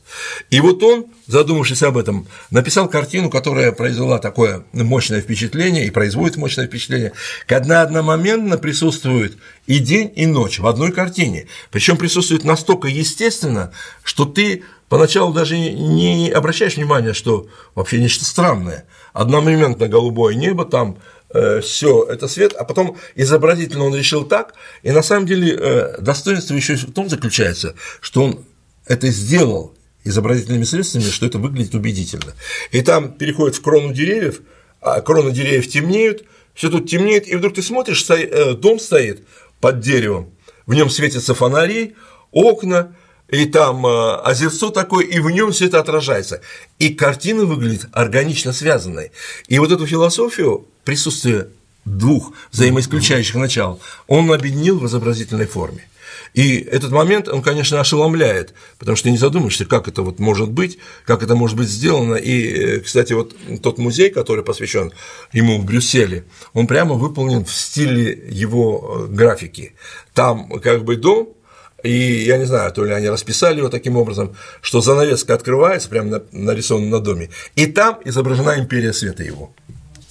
И вот э, заостряя свое внимание на очень необычных вещах, на вещах странных, на, на вещах, поражающих воображение, он подметил одну вещь, что у нас э, то, что мы видим, э, складывается на основе фрагментальных впечатлений. И вот э, в лесу он подметил такую вещь, что когда э, там перемещаются объекты в лесу, мы их видим, то видим, то не видим. Когда они заходят за ствол дерева, мы их видим, не видим.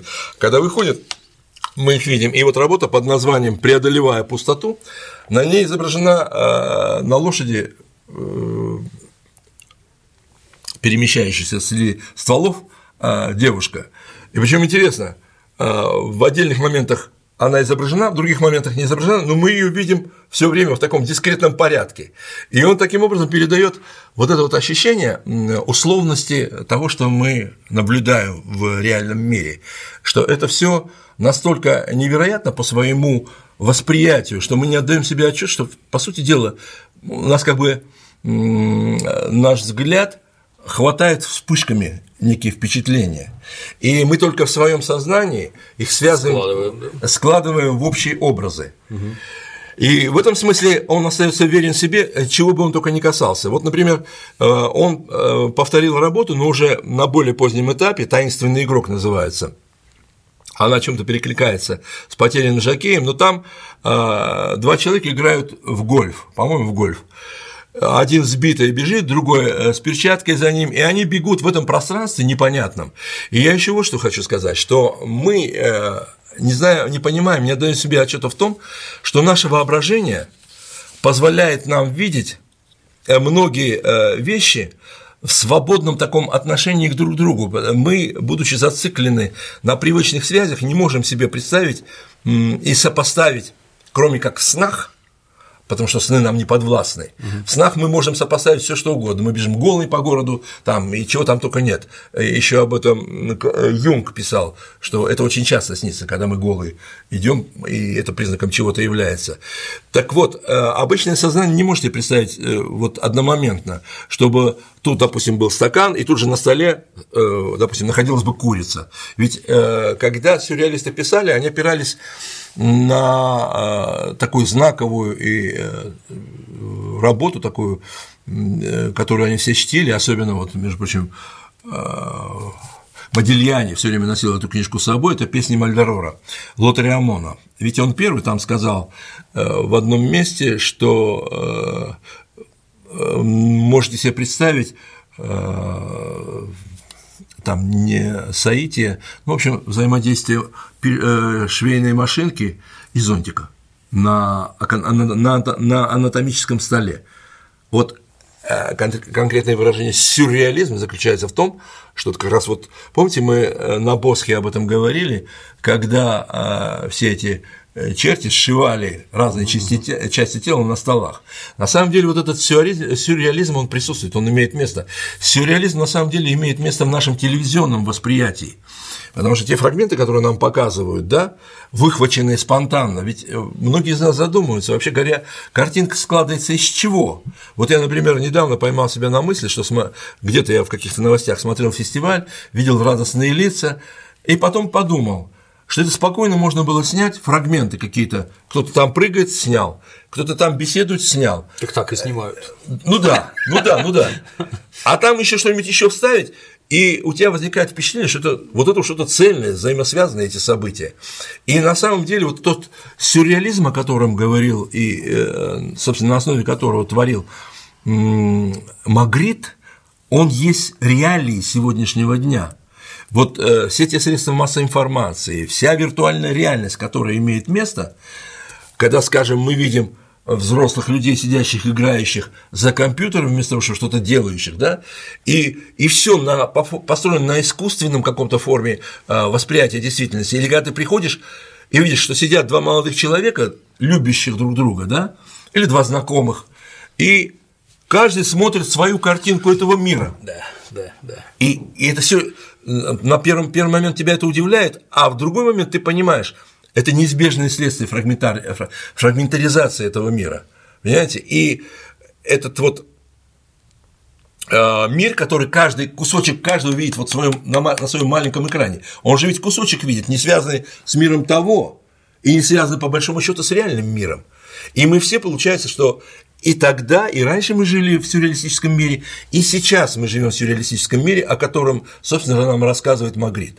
И тогда, когда э, вот этот момент мы э, с вами сейчас э, прошли, исследовали, то это дает представление нам вообще о сюрреализме, который протекает здесь повсюду. И возвращаясь к таинственному игроку, там изображены люди, бегущие в частоколе, состоящем из шахматных фигур, опять же, вот любимых его. И в данном случае шахматные фигуры рассматриваются как большую игру, происходящую в этом пространстве. И кто играет в эту игру, нам непонятно. Играет кто-то, кто э, находится вне пределов этой картины, а, и вне пределов нашего понимания. Господь Бог, может быть. Ну, мы этот вопрос не обсуждаем, потому что мы не можем ни опровергнуть, ни доказать. А они… кто-то другой. Да, кто-то другой. И что интересно, что можно увидеть в этой картине, они играют совсем другую игру здесь, не связанную с теми шахматными фигурами, которые там. Угу. И еще этот неведомый творец с ни с того ни с сего рукой э, Магрита ввел туда зачем-то летающую морскую черепаху, плывущую и находящуюся в своей среде. Что она там делает? Непонятно. А с другой стороны, он нам говорит, что для него весь мир, для Творца, един. Вы здесь суетливо играющие, черепаха, плывущая, плывущая в своем пространстве, фигуры, которые он расставил.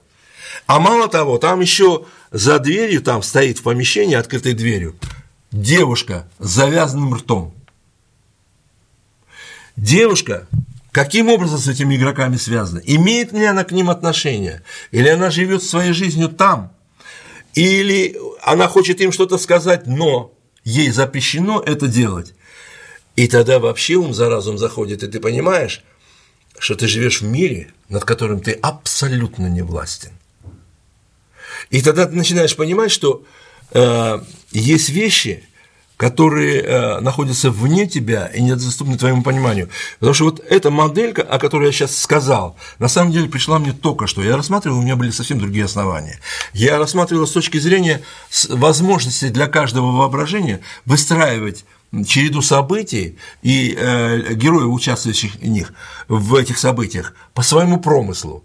Вот э, увидел Магрит черепаху, спонтанно возникла, может быть, он открыл какой-то учебник, и там возникла черепаха. Ведь когда Макс Эрнст писал свои картины, он брал какие-то справочники, какие-то анатомические какие-то э, э источники, по книги по всяким присмыкающимся, книги, связанные с энтомологическими всякими делами, и вводил туда всех этих, искажая, трансформируя. Между прочим, и Хуан Миро тоже писал всяких букашек, наводнял ими своим полотна, и они вот такими испещренными были всеми этими моментами. Видите ли, художник берет а, элементами своего творчества – все то, что предстает перед его восхищенным или петливым взором, все, что он способен э, изъять из того мира, которым он окружен.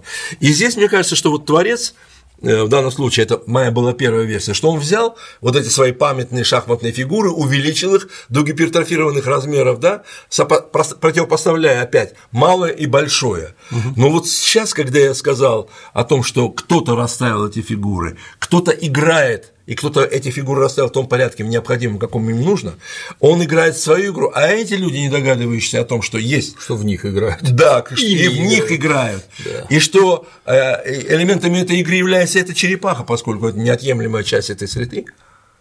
И весь этот мир превращается в такое коловращение, в такое сопоставление и в одномоментное существование, потому что одномоментно все присутствует в этом мире.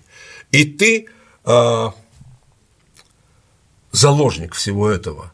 И он тебе говорит, Магрит, о том, что ты, если тебе доступна форма понимания, если тебе доступна э, момент выстраивания моделей, которые объясняют для тебя, по крайней мере.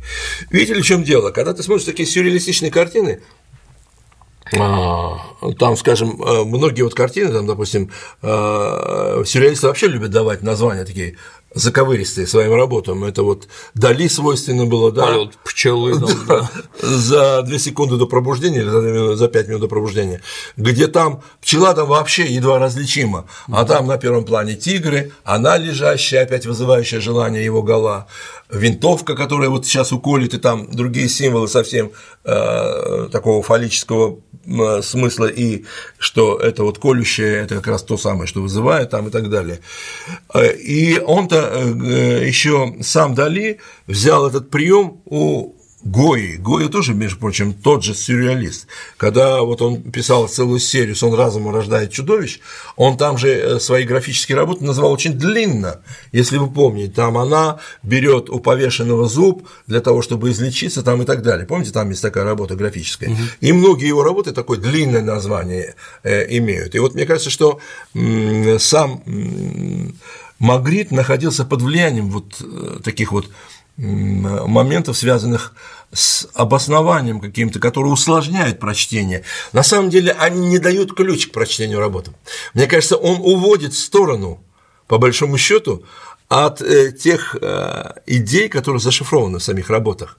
Он как бы уплотняет саму массу с тем, чтобы э, это вызвало у тебя ответное напряжение, для того, чтобы это, вот эту массу поднять и разъять для себя и как-то найти объяснение вот этому происходящему.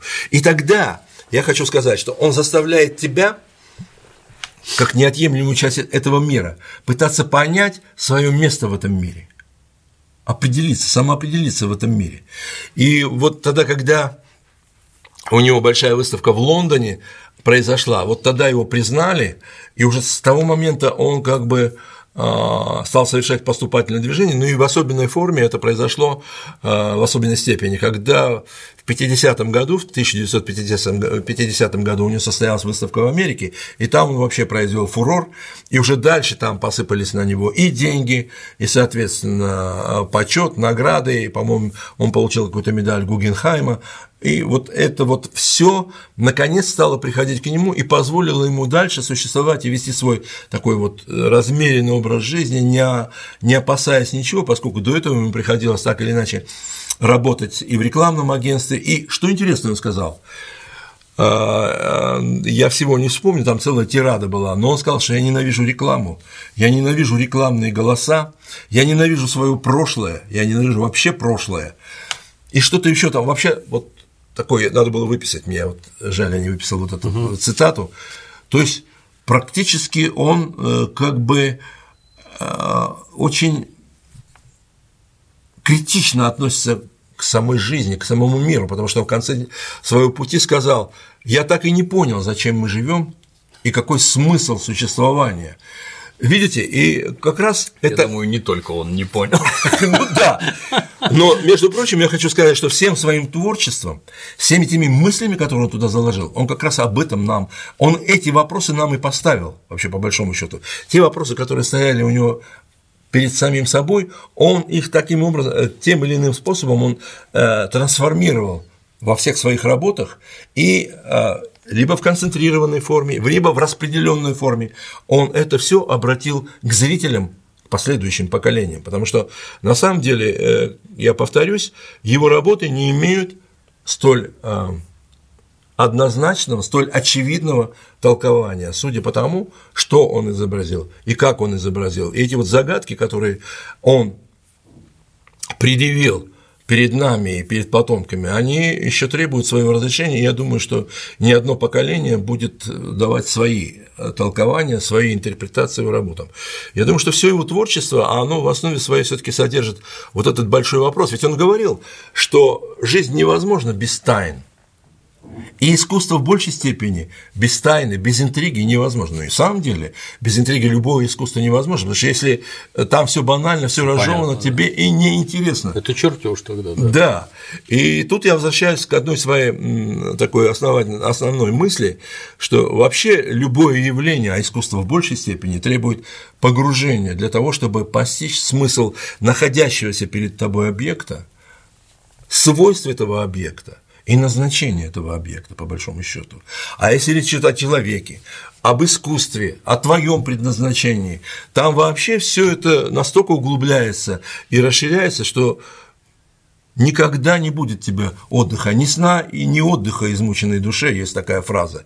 Я думаю, что вот Магрит своим творчеством, он как раз поставил принципиальный и кардинальный вопрос – кто мы, откуда и куда мы идем. Тот вопрос, который стоял, стоя, стоит и стоять будет. Он, кстати, и у Гогена есть большое полотно кто мы, откуда и куда мы идем. Ну, может, я так не совсем точно его формулирую, но смысл сводится к этому. И тогда мы говорим о том, что любой большой творец с доступными ему средствами, доступным ему интеллектуальному багажу, он все равно э, пытается ответить на этот вопрос. Он все равно так или иначе э, внутри себя философ, иначе он не творец, по большому счету.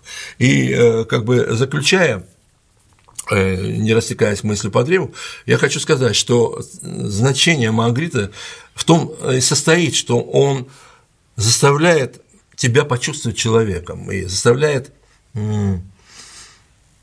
совершить определенные усилия, чтобы сделать очередной шаг в неведомое.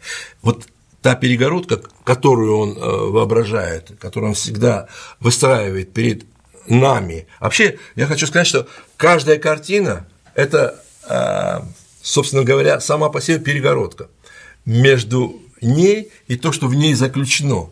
Либо ты эту перегородку прорываешь, либо ты так и остаешься на поверхности этой картины, как это часто бывает, когда люди просто проскальзывают мимо картин э, прямо толпами, проходят, посмотрят и дальше идут. Картины так смотреть невозможно любую. Вот ты либо преодолеваешь это препятствие, о котором он говорит в своих проломленных дверях, стенах, где у него из-за камина вдруг прорывается, вырывается паровоз, врывается в твое пространство. И у него много таких ходов, таких интересных, где он совершает эти скачки.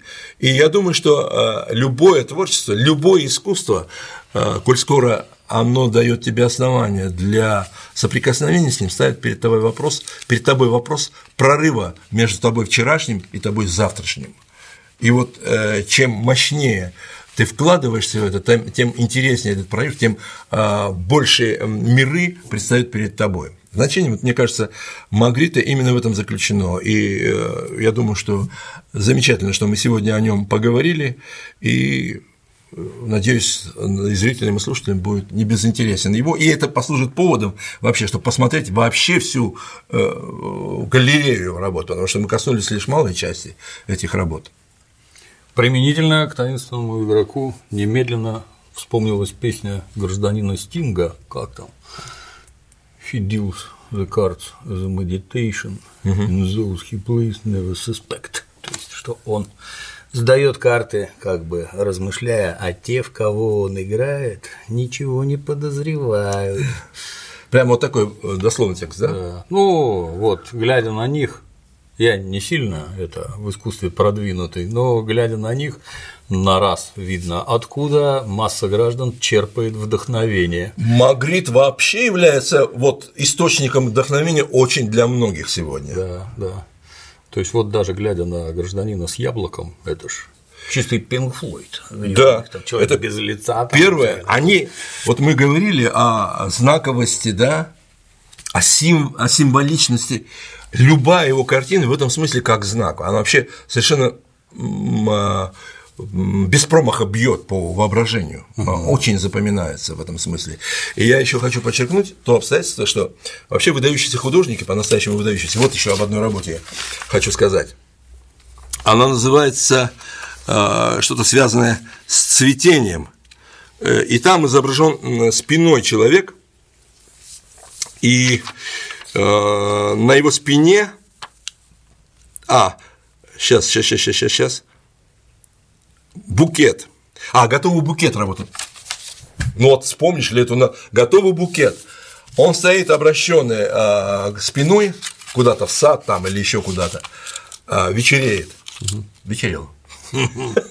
А на его спине изображена фрагмент картины Боттичелли «Весна». Готовый букет. Что он хочет сказать? Что он думает об этом, об вечной, о вечной весне.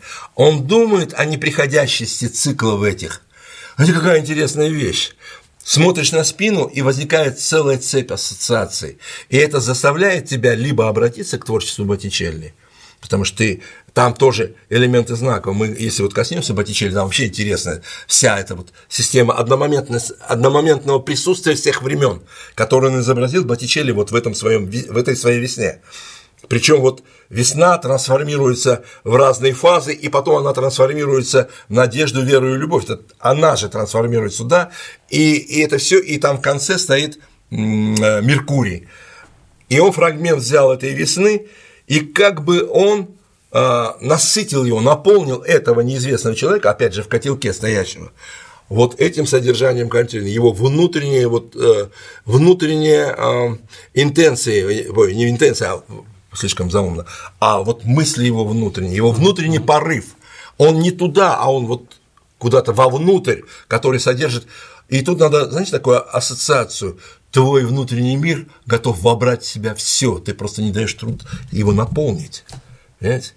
Он вбирает, я уже давно об этом задумался, что твое внутреннее пространство, твое а, воображение может вместить все то, что ты можешь помыслить какими масштабами это не обладало, если ты можешь помыслить, ну, некоторые мыслят в районе своего околотка там, ну, в районе своей а, района там, ну, вернее, э, участка, деревни, другой мыслит масштабами там э, губернии, третий мыслит масштабами региона, четвертый мыслит масштабами страны, пятый мыслит масштабами земного шара, а четвертый мыслит масштабами Солнечной системы, ну и так далее. И если ты мыслишь всеми этими разрастающимися масштабами, то твоя душа и твое воображение вмещает все то, о чем ты помыслить в состоянии. А там нет пределов этому. И вот эта работа, букет этот, вообще вот иллюстрация как раз того, я такую точку поставил в нашем с вами разговоре, что, по сути дела, нет границ нашему э, познанию, нашей дерзости и нашим возможностям, по большому счету. Понимаете? Весь мир, находящийся вне нас, он нам принадлежит не в смысле вещественном, а в смысле мыслительном, помыслительном, ментальном. И, и это вот, вот, вот это меня распирает. Вот это вообще должно, этим должен, должен человек, а это рождает отклик, когда ты себе столько вместил, это рождает невероятную степень ответственности, чем, собственно, и должен жить человек. И к чему в том числе подвигает Рене Магрит. Два замечания. Да. Примечания, точнее. Первое. Вот первый раз такое вижу, когда понятно, куда искусство идет и чем отличается то, что рисовали в 15 веке от того, что делали в 20 как-то с мыслями-то поглубже, чем изображение библейских сюжетов. Наверное, это другое, неправильно сравнивать, что это лучше, правильнее, это, Я сейчас это хуже. Угу.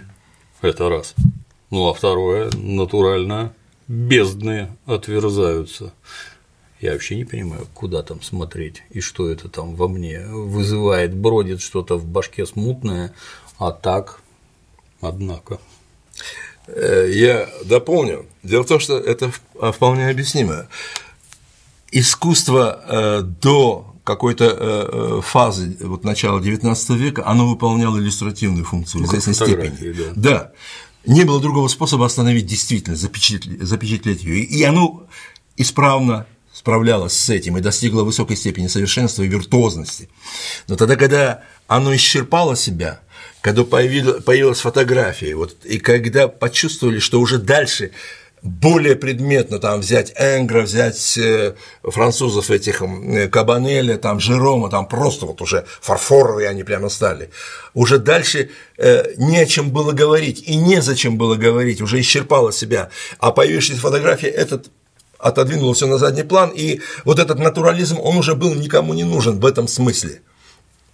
И тогда возник вопрос, каковы цели и задачи искусства? Они должны опять о чем-то важном говорить человеку. И тогда они пошли вглубь и вширь. Тогда они э, и раньше ставились философские задачи, ставили, и мы говорили об этом, да, а тут уже впрямую других путей не было, других альтернатив не было. было искусство стало впрямую исследовать жизнь как таковую. Не в плане литературного объяснения, что этот пошел к тому, этот сделал то-то, тот совершил такой подвиг, э, этот обратился с какими-то речами, а оно уже э, стало заниматься фундаментальными, глубоко э, причинными какими-то вещами, которые объясняют людям через визуальные объекты, потому что визуальный канал самый действенный, самый сильный и самый запоминающийся. И тут, что интересно, что в визуальном искусстве достаточно бросить одного взгляда – можно сколько угодно говорить, не случайно говорят лучше один раз увидеть, да. чем сто раз услышать. И вот это ее, его свойство визуального искусства, сила его как раз в том и заключается, что ты пораженный сопоставлением несопоставимого заставляешь себя совершить невероятный скачок в своем внутреннем совершенстве. И вот тут как раз Магрит и, э, и вообще задача искусства сегодня в этом и заключается. Ну, тут еще и цвет, ну, мы еще будем говорить, если мы будем говорить о Кандинском или еще о ком-нибудь, Матиссе тоже, э, тоже, мы будем говорить, какие задачи они решали. И, и пластические, и графические, и колористические цветовые задачи. Тут целый, целый выстраивается последовательность и цепочка рассуждений, которые позволяют современному читателю, зрителю понимать, зачем ему искусство. Потому что в противном случае Ему не совсем понятно, зачем ему искусство. Прошлое искусство понятно зачем. Э, он восторгается тем, какого совершенства достигали э, художники, какой степени выразительности они достигали, обладая вот э, ограниченным, ограниченными возможностями. А сейчас уже другие начала, но и, к сожалению, на, на этом, на сегодняшнем уровне построено очень много конъюнктурных моментов, в которых, в которых очень сложно разобраться. Но вот Магрит дает нам определенные ориентиры, и э, художники-сюрреалисты в том числе, когда они дают вот такие объясняющие моменты э, или э, моменты, которые перекликаются с нашими переживаниями и объясняют нам, что не только нам это свойственно, а свойственно это всем. И тогда мы понимаем, что в этом кроются какие-то основополагающие причины, и отсюда и следствие. Мое почтение, Александр Иванович. Была бы шляпа, снял бы. Спасибо. Всегда рад. А на сегодня все. До новых встреч.